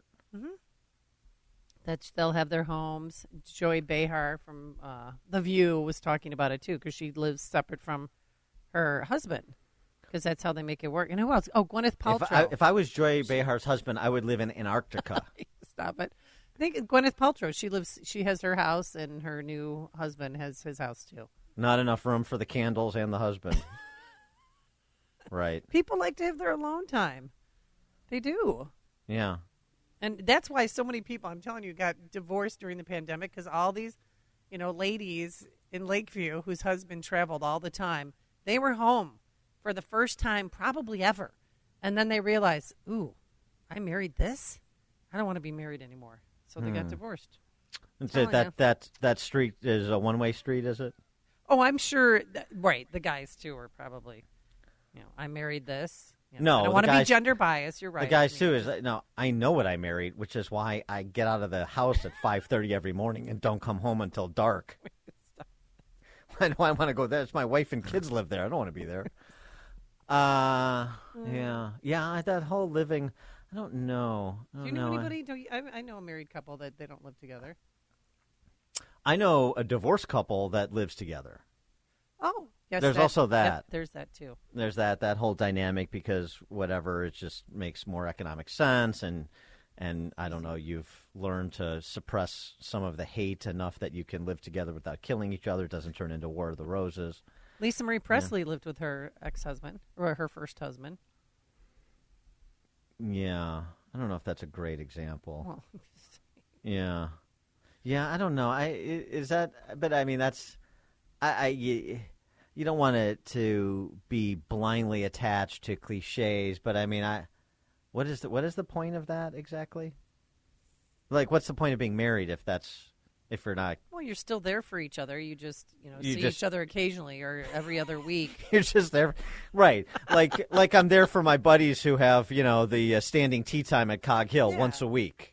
That's uh, that's that's the concept. No, I mean, mar- if there's an emergency, they're there, and I'll you tell love ya. them, and you just, you know, then you, it's more special. That's which. What did she tell me? She said it's it's a, it's not more special because I'm not really. Oh, yeah, the time it's- is limited, so it's more precious. right, Yeah. right, and it's they're closer because of it that's great spin because they have great quality spin time together it. when they are together. I could be persuaded on that. That's that's pretty good spin. I think that would work for you. yeah. And then your hypothetical children, maybe one could live with you, one could live with her in a different house. I mean, as self delusions go, I like that. You know, that's a pretty good one. The time we spend once a week together, it's just it's just so No, much you get more, more meaningful. done, and it's more meaningful, and you you know, Yeah. absence makes the heart grow fonder. I've heard that. So So let's let's do a little bit more absence. Right. Yeah. Makes sense. I'm not opposed to it. I don't, you know, whatever. All right. Frank and Lemont. Hey, hey guys, good morning. I, I, I got to take issue with with Amy's advice to the ladies that they have to help him develop into a man. Ladies, if you didn't pick a man in the first place, okay, you know the idea that you're going to develop him into a man. I don't know. I don't know about these Hey. millennials and Gen Zs. hey, hey, Frank, Frank, the, for millennials and Gen Zs, uh, d- d- don't tell us, and don't tell millennials and Gen Zs. Go tell all those middle-aged guys in Hinsdale, or middle-aged women in Hinsdale, I should say, about who they married. About who they married. exactly. Thanks, Frank. Yeah, there's whole Well, communities when- around when- Chicago. Remember when men were men and they shoveled and they did their lawn and they helped pick up garbage on the street and clear the street sewer when it rains? There's they everybody outsources everything. Well, women. I never women- see men out. I do everything, and I don't see them anywhere now. The one man that lived across the street, he moved to Michigan during the pandemic. That's it. I'm stuck. I mean, the the the, the old school Who's got a power drill? The old Don't school marry a man dude is the old school dude is a dinosaur. I mean, uh, the, and it, and it's because I mean, you know, let's let's uh, distribute the blame here a little bit because it's also women who choose like I just want an effete husband, you know, who's got a good job at an accounting firm or a law firm or something, uh, so I can live comfortably. I can steamroll him, and uh, and then we'll raise, you know, kids. We'll raise our little pea hat kids, and then we'll just continue the cycle. I get taken care of, and you know, and he's sort of just there to make sure the bills are paid, or even um, you have like a you know two professional Right. family, the the wife and the the husband, and uh, he also gets steamrolled in that circumstance as well because eh, w- women like. I mean, I, the whole cl- the thing like women like strong men. Yeah, uh, sort some of us do. I, I think I think a lot of women have been brainwashed into liking these and marrying these pea hats that they just steamroll over. That's yeah.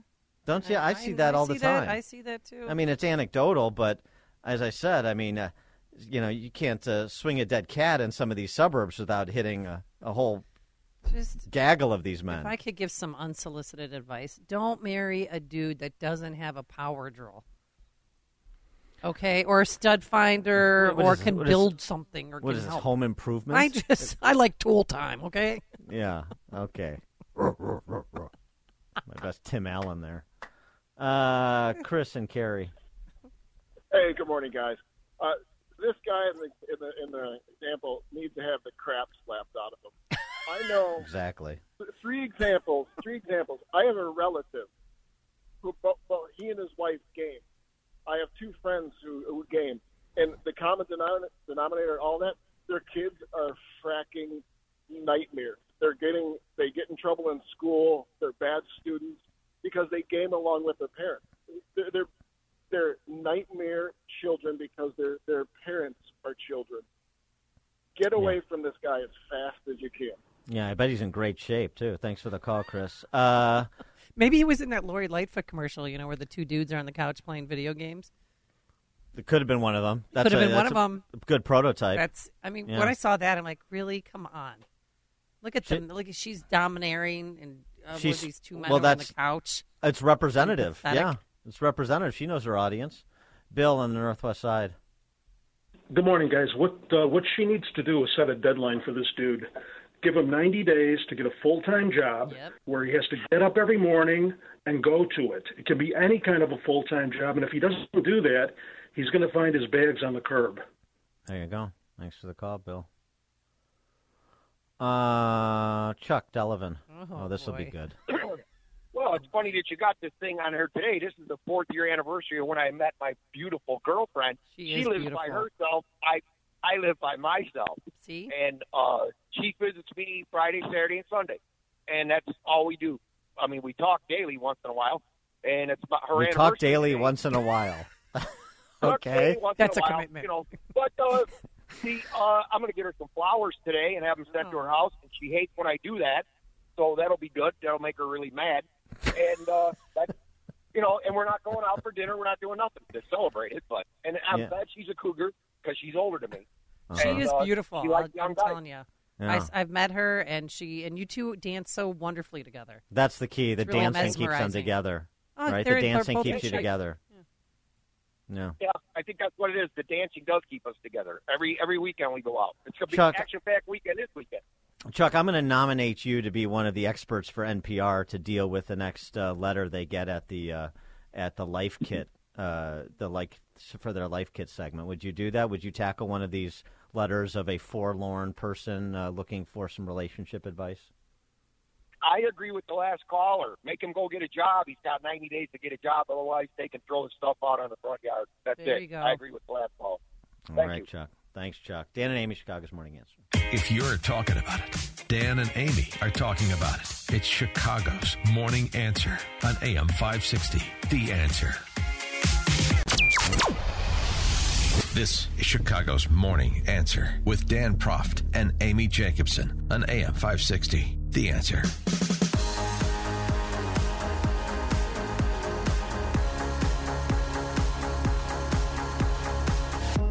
Top of the morning, Dan and Amy. James Hankins is uh, one of the last of the Mohicans in the Ivy League. Just an outstanding intellectual history professor at Harvard. He writes in a recent op ed uh, with some advice and counsel for the new House Republican majority. And I like the idea. He writes If you look at conservative media these days, a constant theme is how you're not allowed to say things anymore. They, quote unquote, won't let you. You'll be deplatformed, canceled, fired. You can't challenge progressive orthodoxies about climate change or fossil fuels. You can't question the teaching of gender ideology or anti racism in public schools.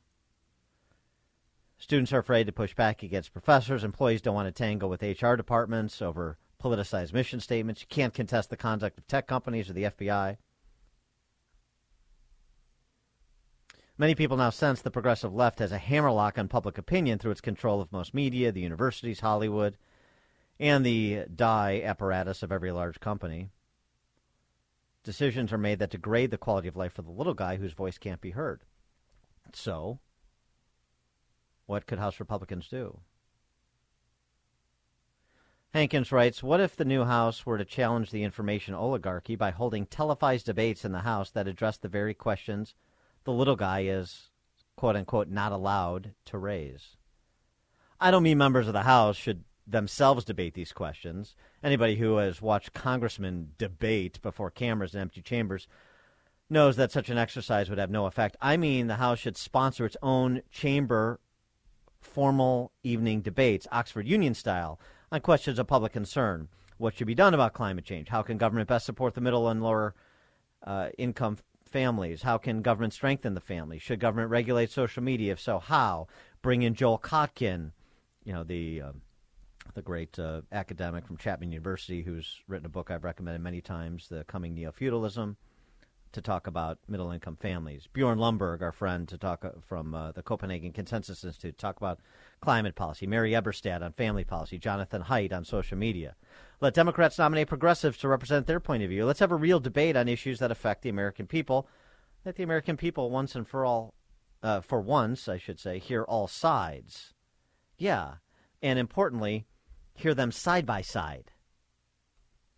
So uh, whether yeah, Oxford Union style or you know uh, firing line style, the Bill Buckley version of firing line, not this ghastly bastardization of it that's on now. I love the idea. You got to make arguments. You have to make arguments. And particularly in the age of social media, um, this is great content to be sliced and diced and distributed and bandied about on social media, argued about on social media, good. I have confidence in uh, some of those intellects that Professor Hankins mentioned. See how much confidence the left has in their intellects. Where's their modern day John Kenneth Galbraith? Does such a person exist anymore? I think that'd be really interesting. And it's about time to do some things that, you know, break from the customary way of adjudicating public policy fights. And frankly, do it in an unfiltered way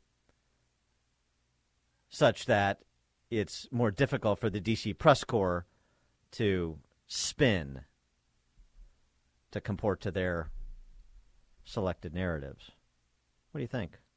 Let's ask uh, another intellect, Peter Berkowitz. He's a senior fellow at the Hoover Institution, former director of policy planning at the State Department. His writings are posted at peterberkowitz.com. Peter, thanks for joining us. Appreciate it. Great to be with you.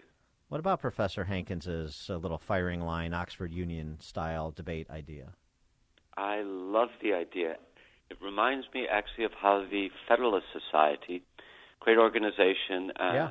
originally created by students, actually shot to influence within the uh, academy, the legal academy.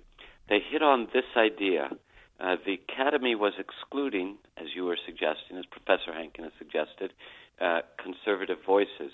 But it was difficult for the academy, the legal academy, to re- resist the Federalist Society's proposal to hold debates. Now, to hold a debate, even the law schools had to acknowledge back then that you needed a representative of um, let's say the progressive point of view, I could say the established point of view in the law school, and you needed the opposing point of view, the conservative point of view. So you could say it was a way that uh, by championing debates, you could say that the Federalist Society smuggled conservatives in, except that the Federalist Society genuinely believed, as you suggested, in the value of uh, hearing multiple sides of an issue and letting the best argument win. They genuinely believed that. And in doing so, they want a hearing for conservative voices.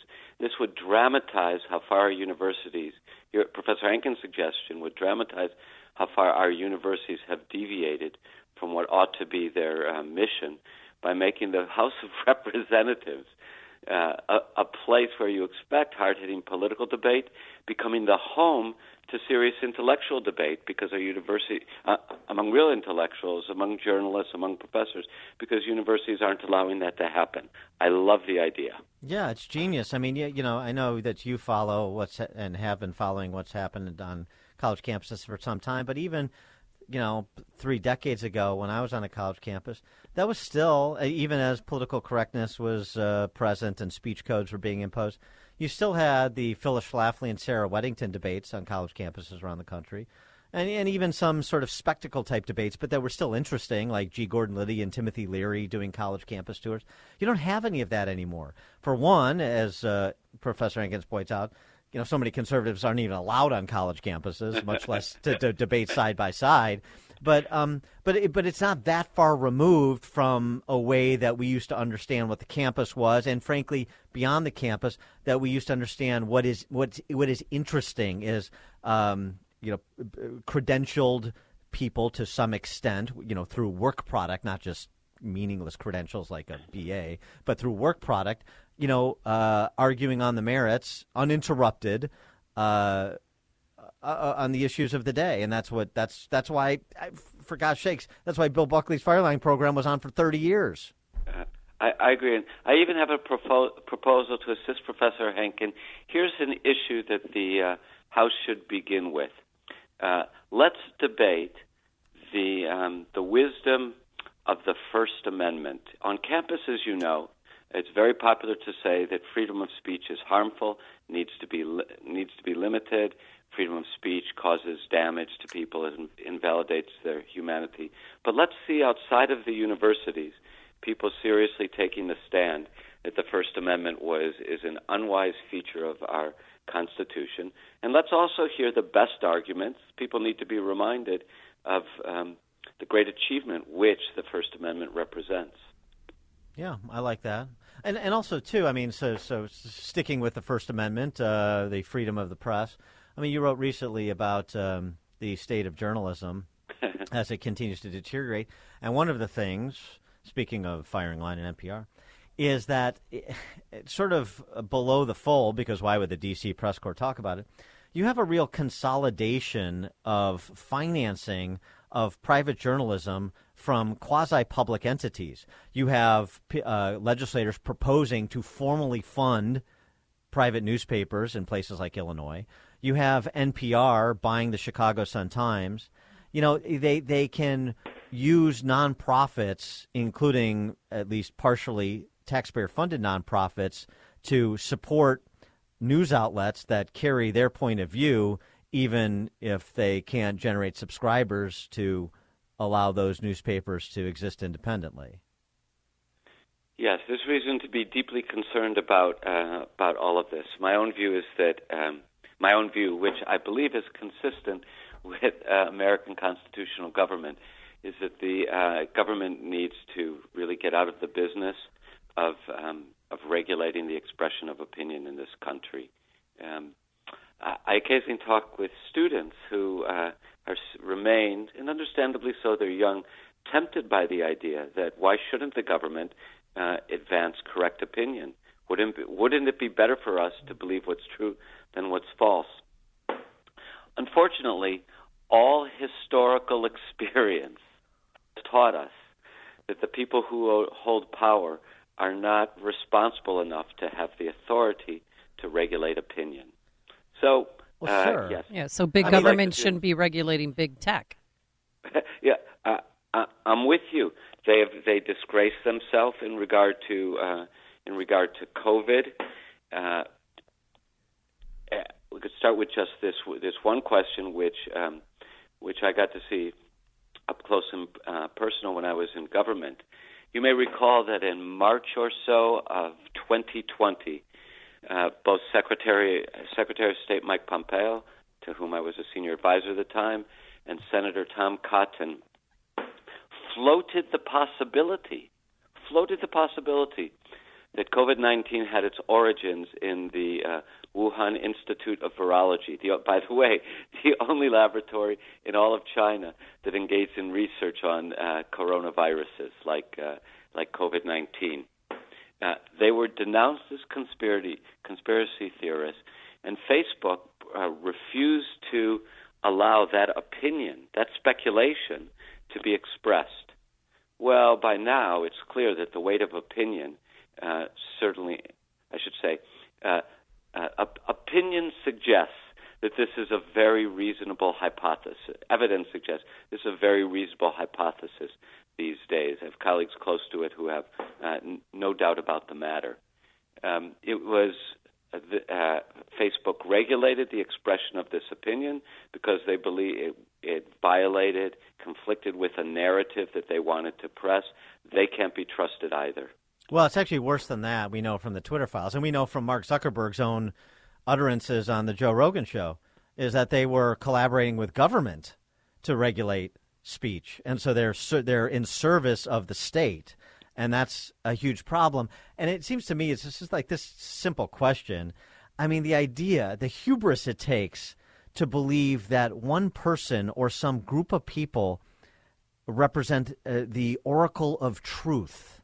And so, you know, you just wait for, you know, or you, you know, you go up to the mountaintop to get the received wisdom from the oracle, and then the debate is over. I mean, that is the antithesis of living in a free society. That is the opposite of being a a, a, a free sentient being, and it that's you know I would think that used to be relatively obvious, but it is very much in doubt these days. And to the point of these debates, uh, I uh, I th- I think it'd be great. I this needs to get to Kevin McCarthy and uh, House Republican leadership somehow, some way. I think you're right, and you uh, you in a way alluded to the greatest example of what you're talking about. Um, not only is it the antithesis of a free society, it's the antithesis of, a of science. You remember when Dr. Fauci Yeah. declared that to di- disagree with him is to disagree with the science. Mm-hmm. Uh, n- no proposition could be further removed from what science means. If science doesn't invite disagreement and challenge, because after all, way back when, all Senator uh, Cotton and Secretary Pompeo were doing was saying, we need to investigate this possibility. Right. Uh, and, and by the way, we know from correspondence that uh, uh, the d- director of the Institute of Health, Francis Collins, and Fauci conspired to keep this view uh, off the public record and uh, and and censor it at Twitter and Facebook. It, it was it's, it's such a, a Pompeo and Cotton were arguing for the scientific method, and the scientific community was arguing against it. Uh, that's right. Although it's very interesting. Initially, the scientific community did not, but eventually, Pompeo and uh, sorry, uh, Fauci and Collins helped uh, persuade the scientific community to side with them. But you'll recall that uh, three of the world's most distinguished epidemiologists drafted something that was called the Great Barrington Declaration. Th- Now, this did not take sides on the origins of COVID 19, but it did propose a response to the pandemic that differed from the one that was had become accepted by by the media and by social media, and they were um, they were routinely vilified by um, uh, by establishment science. That's not how science operates. Not through vilification. It doesn't operate by refusing to consider the evidence. It operates by considering the evidence, testing the evidence, actually welcoming dissenters into the fold and saying, Thank you for expressing an alternative point of view. Now we can test your views against our views. Well, the other thing about this uh, this debate idea too is uh, I don't know what your view is, but I, I don't. And I, I know you talked in, in your piece about uh, uh, what uh, J schools could do if they were wanted to renew any sobriety with respect to journalism, but they're not going to do that. And and so I don't think change can come from the inside in these institutions. There's just they're so monolithic in viewpoint. So I think something like uh, you know House Republican sponsored debates, serious debates on the issues of the day. You know, it's it's going to take exogenous events like that to get any of these institutions to change their ways because you know there's no real impetus for them to do so. Uh, I, I agree that um, uh, that we cannot expect the universities to be the major source of their own reform. That that said, we need to encourage uh, all, the small groups of students and beleaguered faculty who who not only remain committed to the First Amendment. I think it's more than a small f- free amendment. I should say freedom of speech because, of course, the First Amendment doesn't govern private universities. But not, not only is there a small minority who's willing to speak out, but there's a larger group, I think, that uh, lacks the courage, but nevertheless is committed. So we should encourage um, action within the university, but we should also encourage uh, private efforts, private educational undertakings. I'm involved in some of them in Washington. We should encourage more. And I want to circle back, as you have, to where you began. It's a terrific idea to use the um, Congress's oversight powers to conduct open debates on the issues and model for the nation what ought to be going on in our universities. Look, we need in the country such debates, and if universities won't fulfill their mission, actually do the thing for which we give them all sorts of tax breaks, then let the House of Representatives do it, and let let us hope that the House of Representatives goes beyond shaming them to providing a model to which they could start living up. He is Peter Berkowitz, Senior Fellow at the Hoover Institution, former Director of Policy Planning at the State Department. You can find his writings at peterberkowitz.com. Peter, thanks as always for joining us. Appreciate it.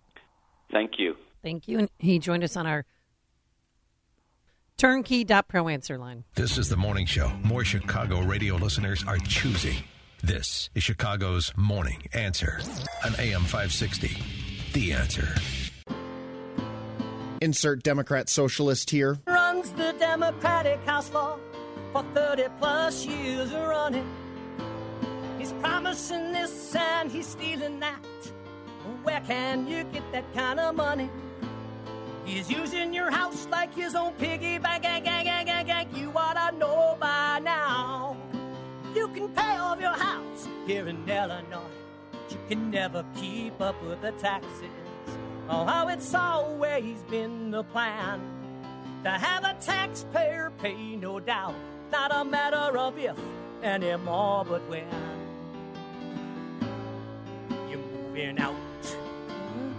I said, when you're moving out. Top of the morning, Dan and Amy, and we've got some exciting news this morning. We brought you at the outset of the show. Bring to you again because I don't want people to miss this once in a lifetime opportunity, investment opportunity. Oh, yeah. People, listen up. This is big. Uh, you thought probably you're just a little guy. You'll never have a chance to invest in government housing, in homeless shelters, in tree equity. Well, you'd be wrong, thanks to Mayor Lori Lightfoot. This is Chicago Mayor Lori Lightfoot, and I am proud to announce that as a Chicago resident or individual investor, you can now invest directly in our beloved city by purchasing Chicago social bonds. These social bonds will fund a portion of the Chicago Recovery Plan, which is making $1.2 billion in equitable, transformative investment in our city. The Chicago Recovery Plan includes nearly 1 billion in affordable housing projects, 117 million in homelessness and transitional housing support, 110 million in community economic development, 46 million for the largest tree planting initiative in the city's history, and 41 million for full light duty city vehicle electrification over the next 5 years. The first series of social bonds to fund the Chicago Recovery Plan will be sold in the week of January 16, 2023, and will fund essential projects such as the construction of more than 2,000 units of affordable housing, the establishment of safe and clean emergency shelter space for people experiencing homelessness, the cleanup and sale of over 5,000 vacant city lots, and the planting next year of 15,000 trees citywide. These bonds are being offered exclusively to the residents of Chicago and individual investors before any banks or large investors. That means Chicagoans and individual investors will have the first pick when purchasing Chicago social bonds and investing in the future of our city and your community. To learn more about the STSC and to participate in this historic trend, your broker or visit chicago.gov forward slash social bonds. Brokers' uh, lines are lighting up across the city, to be sure. I'll tell you what I'm going to do. I'm taking What? all the money I made at FTX, I'm going to shovel it right into this bond program. when people ask me someday, hey, Dan, how'd you make all your money?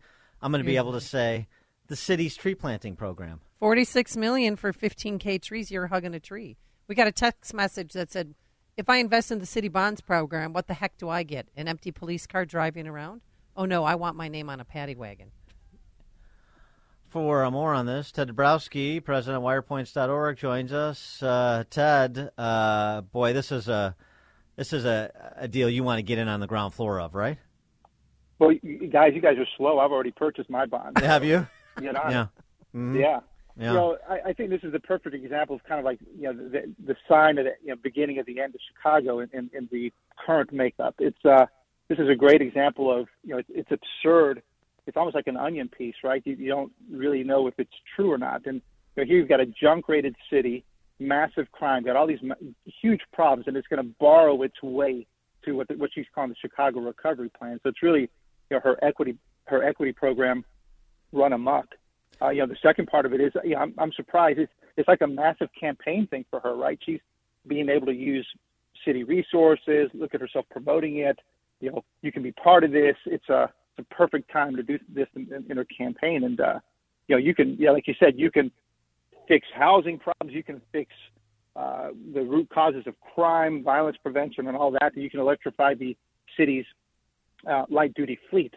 So, but but you know what's what's amazing behind this thing, uh, Dan and Amy, is how this bond is structured, and, and there's little talk about that. And we talked about this a couple of years ago, where to make these bonds sell and to get them safe, uh, they're selling in, in, implicit in this as collateral is the is the city's future sales tax revenues. They've collateralized away the future of Chicago into this bond so that people will buy it, and uh, that's the real story behind everything. But it's a very complex issue, uh, but it's something that should never be done. Well, also your uh, colleague Mark Glennon over at WirePoints explained this, and he's uh, a long time been a lawyer in this space, um, so he knows what he's talking about. The um, the entity, the specific entity that's issuing the bonds, the Sales Tax Securitization Corporation, it had to be separate and distinct from the city so that it was essentially insulated from bankruptcy to guarantee return on uh, those who would purchase these bonds, um, which also speaks to the financial state of the city, in, in addition to the politics of it, rather than increase taxes to fund this Chicago recovery program, will get people uh, who are you know woke dopes to buy these bonds. Yeah, and, you know, Mark Mark hit on this really hard early on. It's like, and I love his term. You know, Chicago's selling body parts to yeah. to, to raise money, and and that you know you're selling your future tax revenues. You're having to create something called uh, you know bankruptcy remote so that so that the bankers will lend to it. Otherwise, otherwise it's, you know, it's a real mess for Chicago to raise money, given it's a junk rated junk rated city. Uh, it's uh, it's great stuff, and it's um, it's almost as exciting as the uh, snowplow naming contest. I don't know which will get more participation. Um, I want to get to, to, something else too that um, you wrote about over at WirePoints. This is an interesting case. This um, case that is now uh, being leveled up by the Supreme Court. The Supreme Court's going to hear a case about property taxation that becomes a government taking. And uh, the uh, example that was highlighted in the uh, Minneapolis Star Tribune 93 year old woman in uh, Minnesota lost her home to the government because she was delinquent in paying $2,300 in property taxes. The government took her home and then sold it for 40000 and pocketed the difference. Um, and uh, we're going to get something. Uh, uh we're going to get some adjudication that had may have particular relevance to uh, property tax weary Chicagoans, Chicagolanders, if you will. Which is uh, when does property taxation become so usurious that it's a government taking? Well, yeah. Well, there's there's two aspects to it. Is you know when can they just take your property, sell it, and keep the difference? Uh, and that's that's the big case that the Supreme Court Supreme Court's going to hear. And I think you know, kudos to Mark for staying on top. It's Mark Glennon um, you know, he follows what the Supreme Court's doing, and and uh, this is a big Illinois problem, is what we'll talk about right now. But it was Minnesota that brought it brought it uh, to light. And you know, what's fascinating about this is that yeah, Minnesota's a troublemaker. But when the Pacific Legal um, Foundation did a, a deep dive into this problem, where where the government's taking property for, for people who haven't paid their, ta- you know, and sometimes very small amounts in property taxes, and the government's just taking the property or selling the property to others who, who, who take the entire property Illinois is the biggest culprit of this. Oh yeah, the, these these these tax sales of property. I mean, they're they're guys that make uh, a very handsome Money. living pouring uh, through the the listing of tax sales. Yeah, and I'm a little bummed that we didn't hop on this earlier. Cause, you know, I've seen this thing. You know, you, you see Cook County announce all these properties they want to sell, and uh, you know, the, you know, it's all weird stuff, but uh, you know, really laid it out well in this in this uh, in this uh, piece that the Minnesota wrote on, and then of course that Mark's really highlighted is that you know they're able they're able to take over your property uh, or, or sell it. You know, you sell your tax sell, sell your tax to somebody else. Somebody else pays it down. Then over a couple of years, if if um, the person who didn't originally pay the property taxes doesn't pay them, then uh, the person who bought the, the lien gets to take over the property and you know kick the person out and take over the property. And it's you know we had uh, what 4,700 cases of that, uh, and and the amount lost by people in equity in their homes was 400 million dollars. And they can It's, never uh, get it's- the it's- equity back. That's what you're saying. No, You don't, And, you well, don't, know, there you are don't some- own the home. The home's exceptions. taken. Yeah. There are Some exceptions and all that. But you know, but you know who's losing their homes too, right? It's, it's not the Seniors. people in, uh, Seniors, in Wilmette and Winnetka. It's it's uh, you know lower income people, and you can see that in a map that the Pacific Legal Foundation puts. It's uh, you know East St. Louis and you know South Cook. It's uh it's a fascinating thing that they get away with here. Oh yeah, when you look at that- when yeah. you look at when you look at the listing of uh, properties that are delinquent in their property taxes, I mean the, the south suburbs dominates in Cook County, and and then and some of the south and west side neighborhoods too. So right, the the great uh, vanguard of uh, uh, lower to middle income minority families in Cook County, all these Democrat socialists, and yet who's losing their houses because of usurious property taxes? Yeah, so you know, so so that's that part which the Supreme Court will hear. What they're not going to hear and what they don't you know talk about is, is the other kind of takings uh, that in theory should be protected, and that's the outright property tax rates that we see in a Yeah, lot of right. places in Illinois, uh, especially in South Cook, where the rates are seven percent, eight percent, twelve percent, and uh, it's crazy. And uh, you know, I remember Jeannie and I went down to Harvey to to, to kind of raise that issue because nobody else would raise it down there, and uh, it's fascinating when you see you know what houses sell for because it's such a mess that nobody wants to buy there anymore. Yeah, well, we d- I remember we we've done many, uh, as you know, property tax analyses uh, uh, at the newspapers I'm a part of. That's you know fake news, except uh, the Chicago Press Corps is the real fake news that doesn't cover any of this, and certainly not with the level of detail. And the data is the data; it's indisputable. The uh, community in Cook County that has the highest property tax rate as a percentage of home value is Where?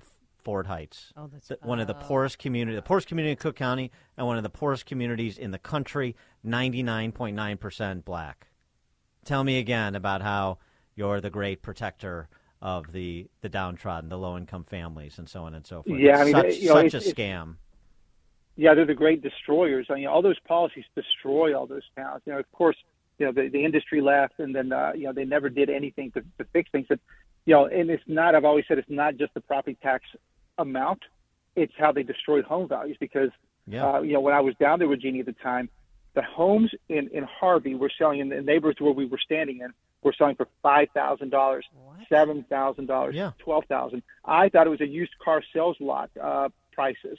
No, these were homes, uh, and it, it just shows you the destruction. And then the taxes never go down, and so that's how you end up with this really high taxes, really low home value, absurd, um, you know, percentage So- of your home that you're paying taxes. Do you remember if the house was selling for five thousand, how much the property taxes were?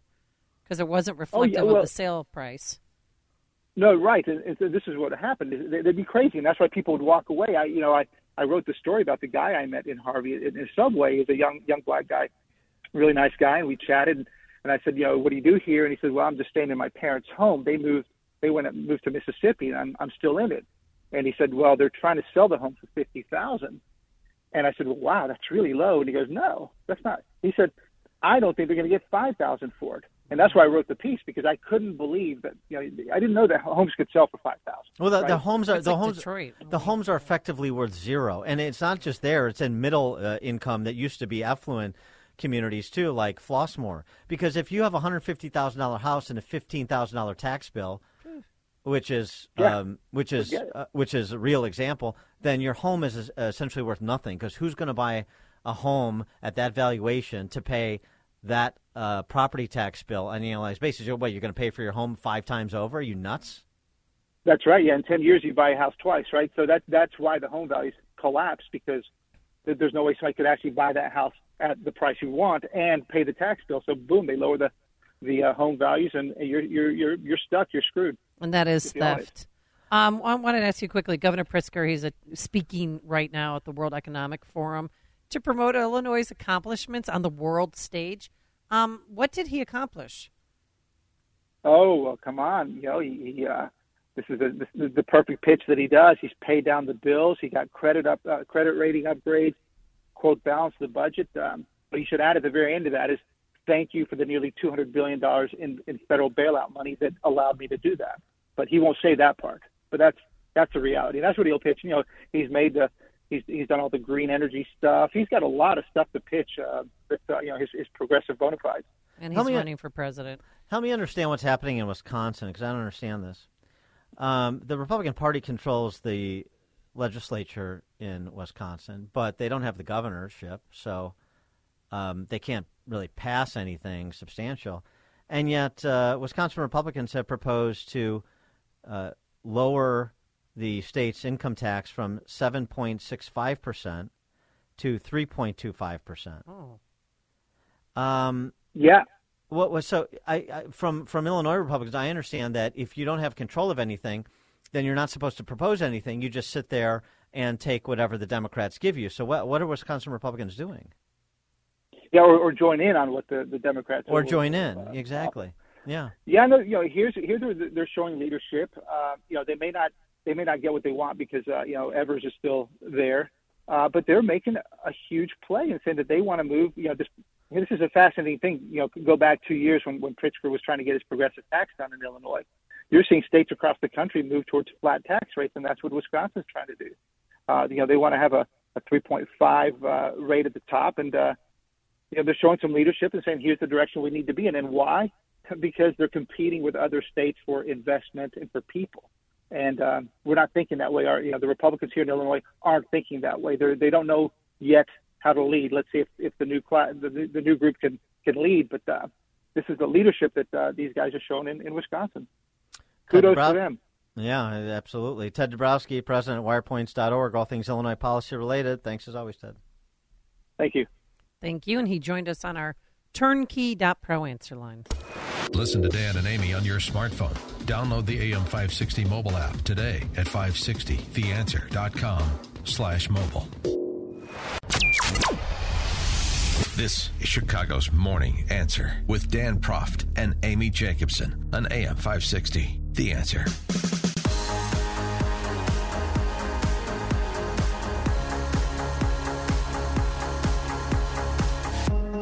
Top of the morning, Dan and Amy. We talked about this uh, op ed from Bernie Marcus, the co founder of Home Depot, last week. Just excellent, telling uh, his story of being uh, fired from his gig at the age of 49. And that's when uh, he had this idea to open a hardware store, a lumber yard, and a garden store all in one. What you now know today as Home Depot, because he grew one store in Georgia to 2,000 locations across the country. He uh, wrote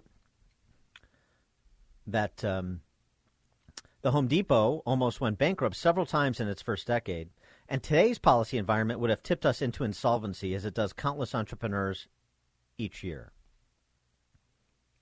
Not only would he have not been able to grow Home Depot into 2,000 locations, Home Depot arguably wouldn't have even made it, according to him. He writes The biggest victim of bad government policy, biggest victims, aren't the elite. They'll always be able to get into good schools and get their foot in the door of corporate America. The people hurt most by big government are those who lack advantages in becoming economically independent, and that's disproportionately minorities, Mhm. which is part of the reason he founded the Job Creators Network.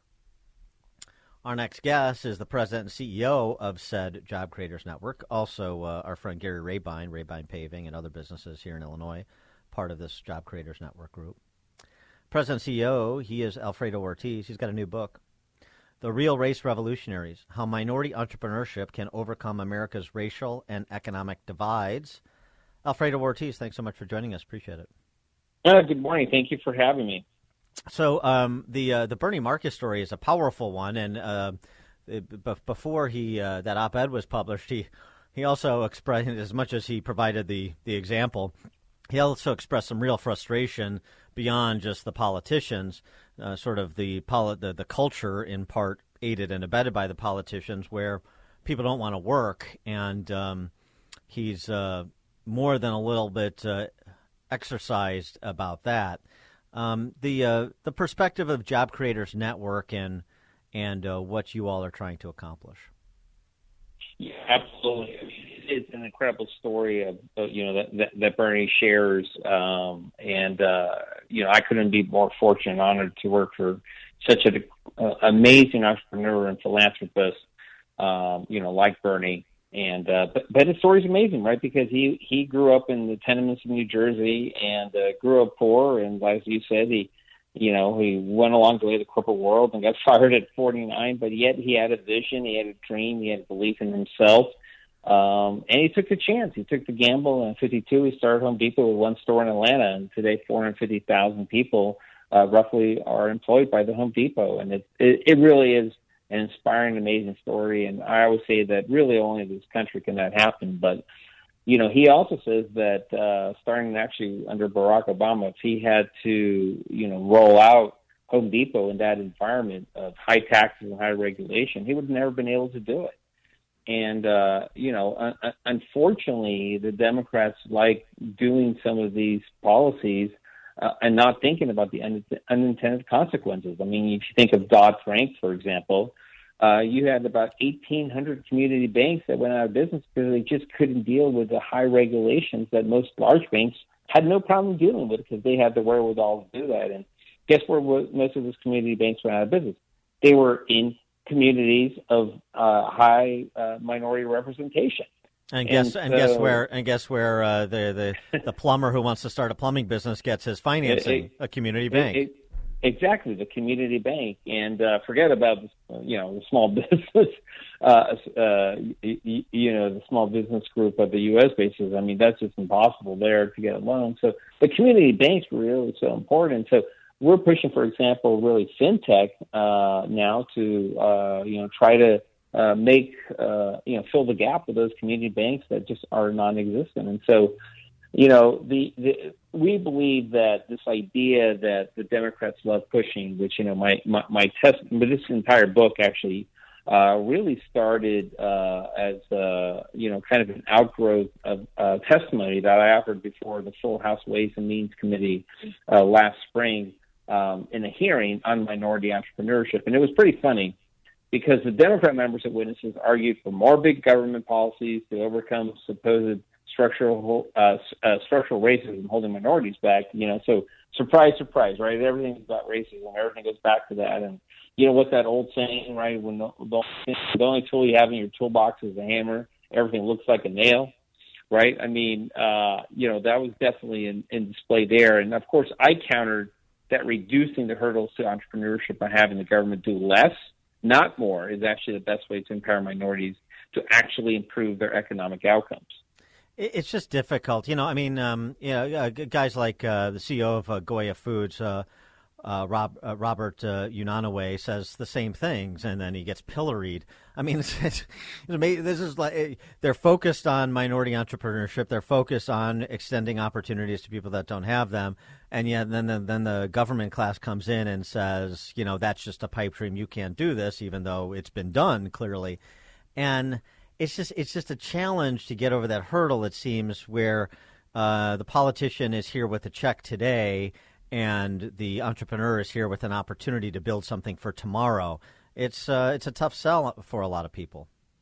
Yeah, it really is. And actually, I know Bob Unanue well uh, because I was actually a commissioner uh, alongside with him at the White House uh, initiative uh, uh, for for excellence in education for Hispanics. So we actually worked together on that, and you know, it's it's basically trying to make sure that we have an environment that produces you know, positive outcomes for entrepreneur, entrepreneurs across this country as much as possible. And so, um, you know, it's just it's just a shame because you know, whenever you have this kind of narrative coming from folks like myself, it always tries to get squashed. I mean, in fact, that that that testimony was actually pretty uh, pretty funny to watch because they said that they were troubled by the rhetoric and claimed that I was inappropriate and ignorant to argue that minorities can overcome their circumstances for entrepreneurship let me tell you, I grew up poor.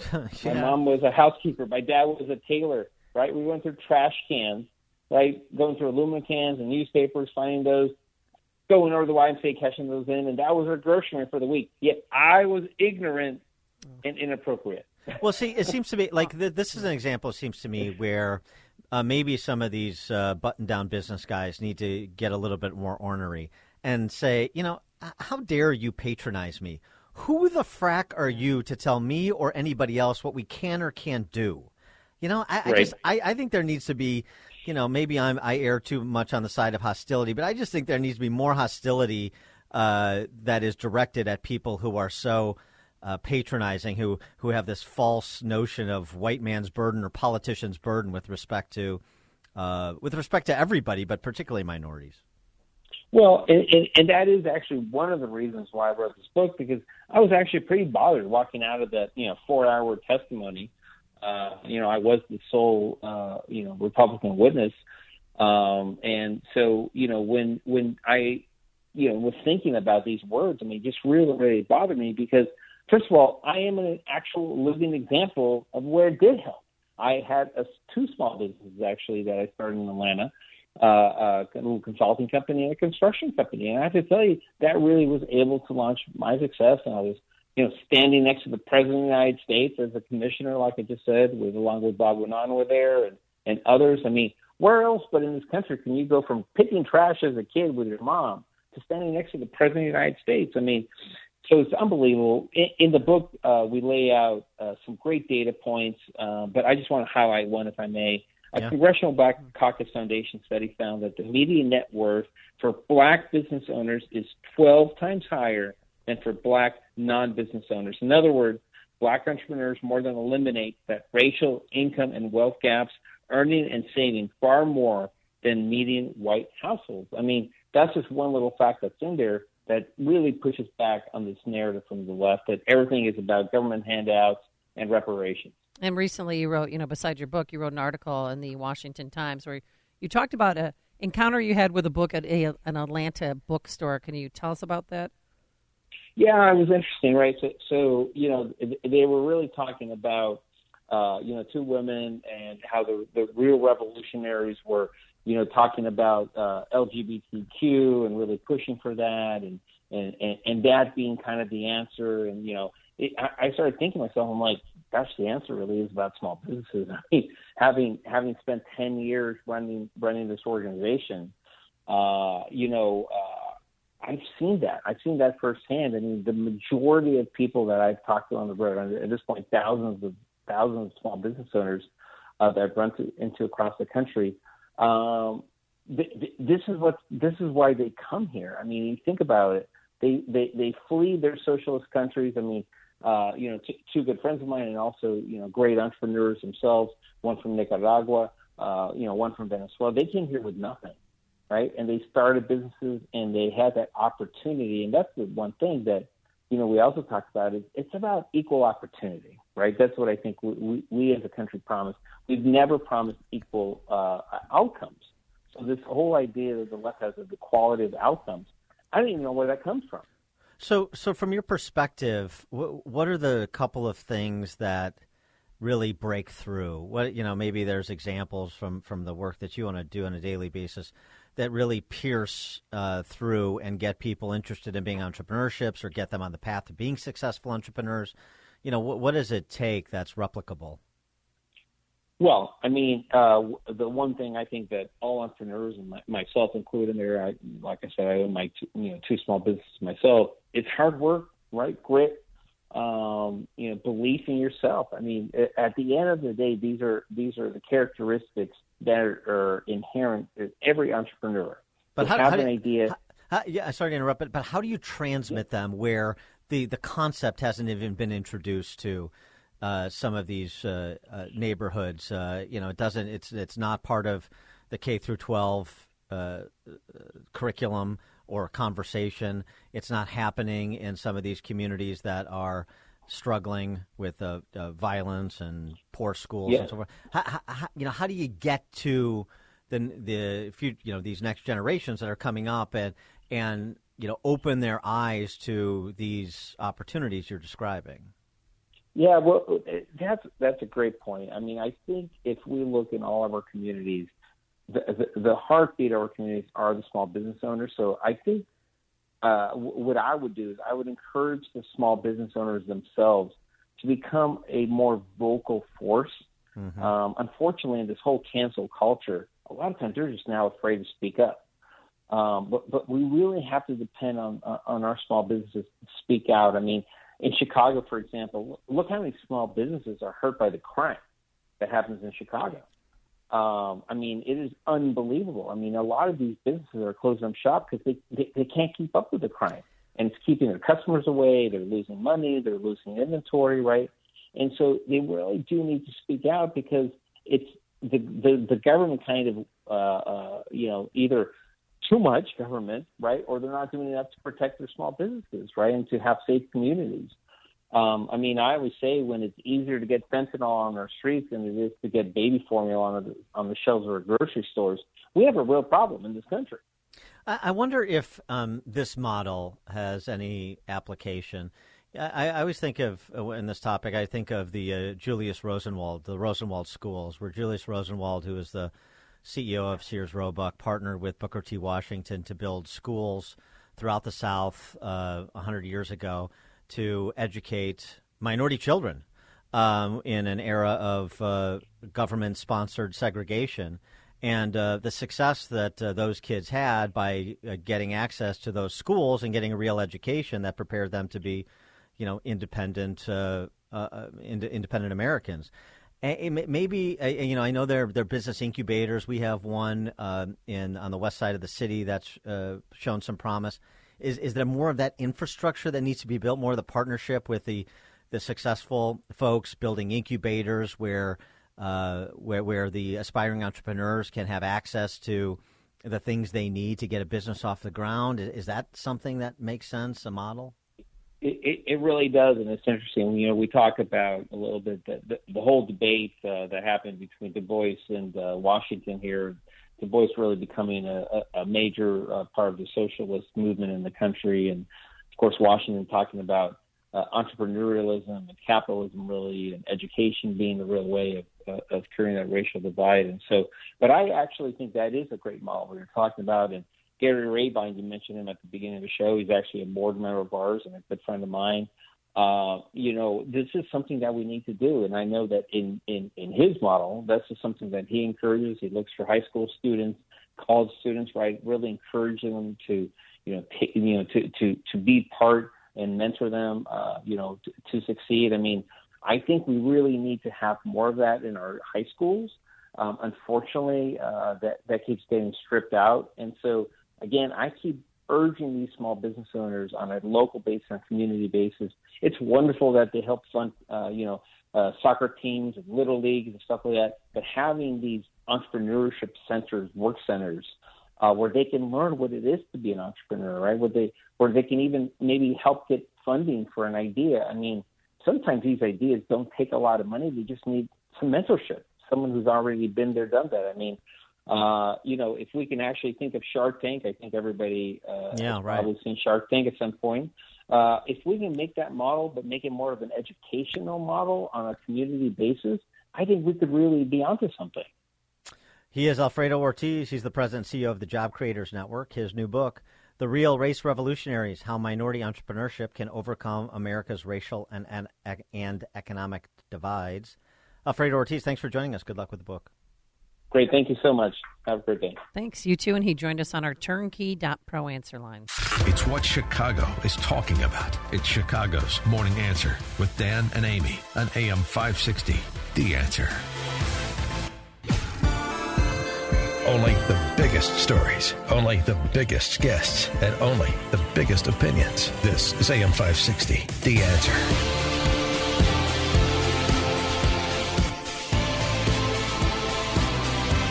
Top of the morning, Dan and Amy. So, have reports of the Chinese Communist imminent global takeover been greatly exaggerated? In 2022, China lost population for the first time in 60 years. Well, it's a big deal. Its GDP growth in the fourth quarter was revised down. Its population is aging. That has been happening for some time since they pursued the ghastly one child policy for uh, some three decades and then moved up, up to the two child policy. Not working.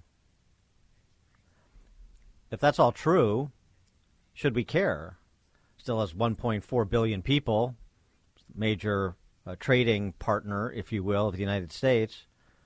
I mean, other than at, at a you know human level, persecution of Uyghur Muslims and Chinese residents, generally speaking, Chinese citizens, generally speaking, at the hands of the communists. Obviously, we care about that.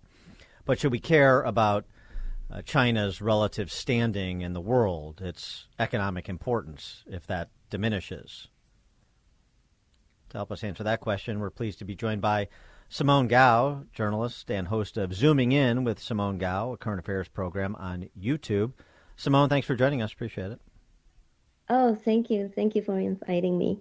So, what does uh, what do these um, uh, indicators of well decline, if you will, what do they tell us about where President Xi and the Chinese communists currently find themselves? Yes, China's economy is in big trouble. Uh, just like what you said, you know, the overall uh, GDP last year, 2022, was just at 3.2%, well below the projected 5.5%. And most people think this is caused by the pandemic and China's zero COVID policy. So after China terminates zero COVID, the economy should recover quickly. Uh, this is true to some degree, but zero COVID travel. I mean, but you know, after zero COVID, um, you know, travel, entertainment, and catering will pick up to a certain degree, but it won't lift a 18 trillion dollar economy. Um, I would even argue that the termination of zero COVID can only make people understand the truth of China's economy because now you don't have an excuse to say our economy is bad. Um, I think the real reason behind China's growth stagnation are these. First, the long term structural problems of China's economy, namely low consumption, over reliance on government investment, real estate, and export. And second, um, you know, China's growth dividend is disappearing, just like uh, other uh, emerging com- uh, emerging economies, uh, namely the population and urbanization di- dividend. And third, Xi Jinping's policies have wrecked several industries, including uh, the real estate industries. Um, and fourth, the overall geopolitical environment um, is becoming increasingly hostile to the communist China. All of these things, except for Xi Jinping's own policies, are extremely hard to fix, uh, or it cannot be fixed at all. So, for example, China has low consumption. The fundamental reason behind that is because the wealth structure of the Chinese population. You know, in China, the top 10% of the Chinese population's net worth accounts for 68% of the total wealth, while the bottom 50% accounts for just 6.3% uh, of total wealth. As Premier Li Keqiang said um, last year, China has 600 million people whose average monthly income is about 1,000 yuan. How much is that? That's roughly $145 hmm. per month and that's you you can't even pay you can't even afford a decent rent in in a medium sized city in China with that well, this, income. Well, this has always yeah. been this has always been the fundamental contradiction, as was it was as was it as it was with the Soviet Union, which is I mean, so we have a bigger economy than China and one fifth the population. Why? Because the government controls the means of production. People don't appreciate that China is largely an agrarian economy, and you speaks to that with the uh, number of people that, uh, as you say, are living on 145 dollars and and uh, uh, monthly income, and uh, and so those internal contradictions ultimately they it spelled the end of the Soviet Union, and at the end, the death throes. It was Gorbachev pursuing the glasnost and perestroika policies in an attempt to save Russia, even uh, Soviet Union, even though it sort of hastened its demise. Do we have the same thing in early stages in China? Because I, I note that there were some senior Chinese communist officials that were talking about China being a more open society. We're going to move in that direction. They, they, China is a force for peace in the world. It sounded uh, somewhat similar to what you heard from the Soviets, uh, you know, about a decade before the wall came down. That's a very that's an extremely important question. I think uh, there's a very important understanding we need to have, and that is, um, um, you know, whenever China, the fundamental motivation and goal of the Chinese Communist Party's uh, reform and opening up is not for the benefit of the Chinese people. I mean, it, it, it benefits the Chinese people uh, in, I mean, in certain period. But the fundamental goal of that reform and opening up is to maintain the communist rule. And this is made very clear not only to the, the, the Chinese leadership itself, but also to the Chinese people. So, for example, Deng Xiaoping, uh, you know, the previous uh, paramount Chinese leader, uh, had um, two reforms during the past 40 years in, in China. And uh, each, uh, before each one of them, uh, Deng Xiaoping said, you know, if we don't do reform, uh, the party's rule is going to be jeopardized. We, we can't not rule anymore. And so uh, that's the fundamental reason for them to, to open up. And each time, uh, the West, especially America, heeded their request. Uh, I mean, the Chinese Communist Party would say, "We we we will reform. We need your help. Uh, we were too uh, we're too backward. Uh, we wanna do, we wanna be a democratic, or we wanna be a more open society." And each time, uh, the West and Amer- America came to help China, and this is why the engagement policy came about. After, I mean, until 1989, the the American uh, elite. Um, I mean, even after the 1989 Tiananmen massacre, uh, the American elite still thinks, oh, China is going to change because Deng Xiaoping said so. After 1989, Deng Xiaoping said, without further reform and opening up, our our, our party cannot rule anymore. And uh, President George H. W. Bush and uh, Clinton uh, both believed him or you know pretend to believe him. So they lifted uh, sanctions and uh, uh, launched this engagement policy and china get tremendous help from america. Uh, clinton helped china to enter wto and yeah, the rest get MNF status. Right and so so i mean what should what in your view then what should america be doing at this point? Should we be talking about uh, pushing for a uh, most favored nation status to be rescinded for China? What what what should we what should we do we be doing without uh, cutting off our nose to spite our face? I think in order to decouple is needed because if you think about China is unchangeable political politically under the communist rule. So a I mean I'm, I'm not I think some people are talking about um, get China's uh, WTO status revoked. Uh, I I don't know about that, but for America to orderly decouple with the Chinese economy, that's very important. You know, just uh, let them use their own resources and their own money to re- to restructure their economy, and let the uh, uh, that the quality and strength our respective institutions uh, decide our positions in the world um, in the in the in the future.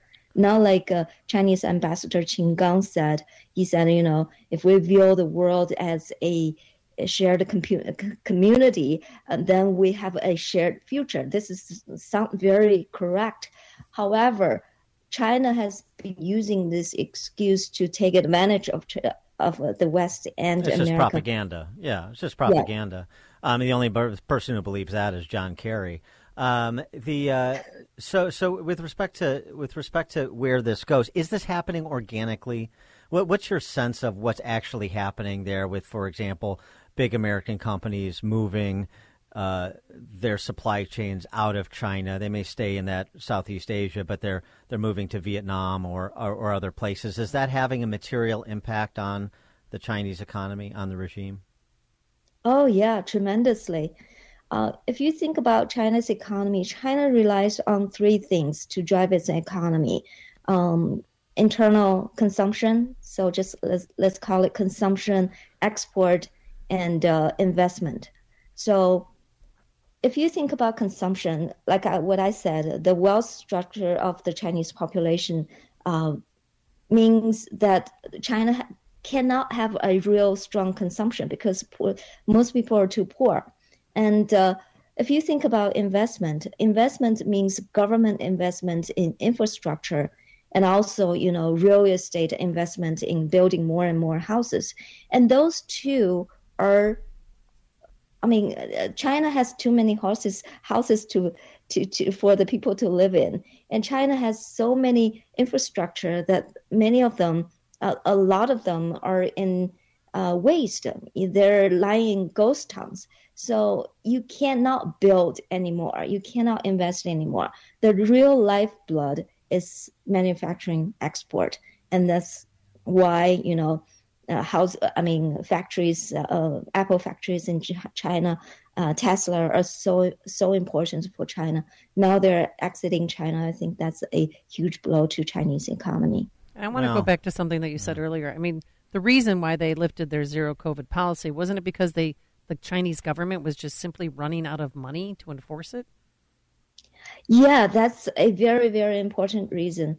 So, if you think about how much uh, the zero COVID cost. China, you know, the the landmark uh, the landmark uh, thing for zero COVID is uh, the nucleic acid testing. So if you China before the zero COVID, they do like a 48 hour um, 48 hour nucleic acid testing for all their populations. How much does that cost? That costs 243 billion dollars a year, and that's eight percent of their entire central fiscal revenue. so they could not sustain it. Yeah. Yeah. and that's not even the biggest portion of the cost. And then lockdown, partial lockdowns of cities cost even more. So they Yeah. can't sustain that. I tell you, they shouldn't have spent all that money on Hunter Biden. Uh, it was a big mistake. Uh, Simone Gao, journalist and host of Zooming In with Simone Gao, current affairs program on YouTube. Simone, thanks so much for joining us. Appreciate it. Thank you. Thank you. And she joined us on our turnkey.pro answer line. The stories you need to know to start your day. This is Chicago's Morning Answer on AM 560. The Answer. Thanks for listening to Chicago's Morning Answer podcast, sponsored by Signature Bank. Signature Bank takes pride in helping customers grow their business and provide unmatched banking expertise, custom financial solutions, and the industry's best technology. So whether you're a business looking for a deposit relationship or needs a ready source of financing, Signature Bank is the right bank for you. Call today at 773-467-5600 to hear how Signature Bank can help your business grow and thrive. Member FDIC, Equal Housing Lender.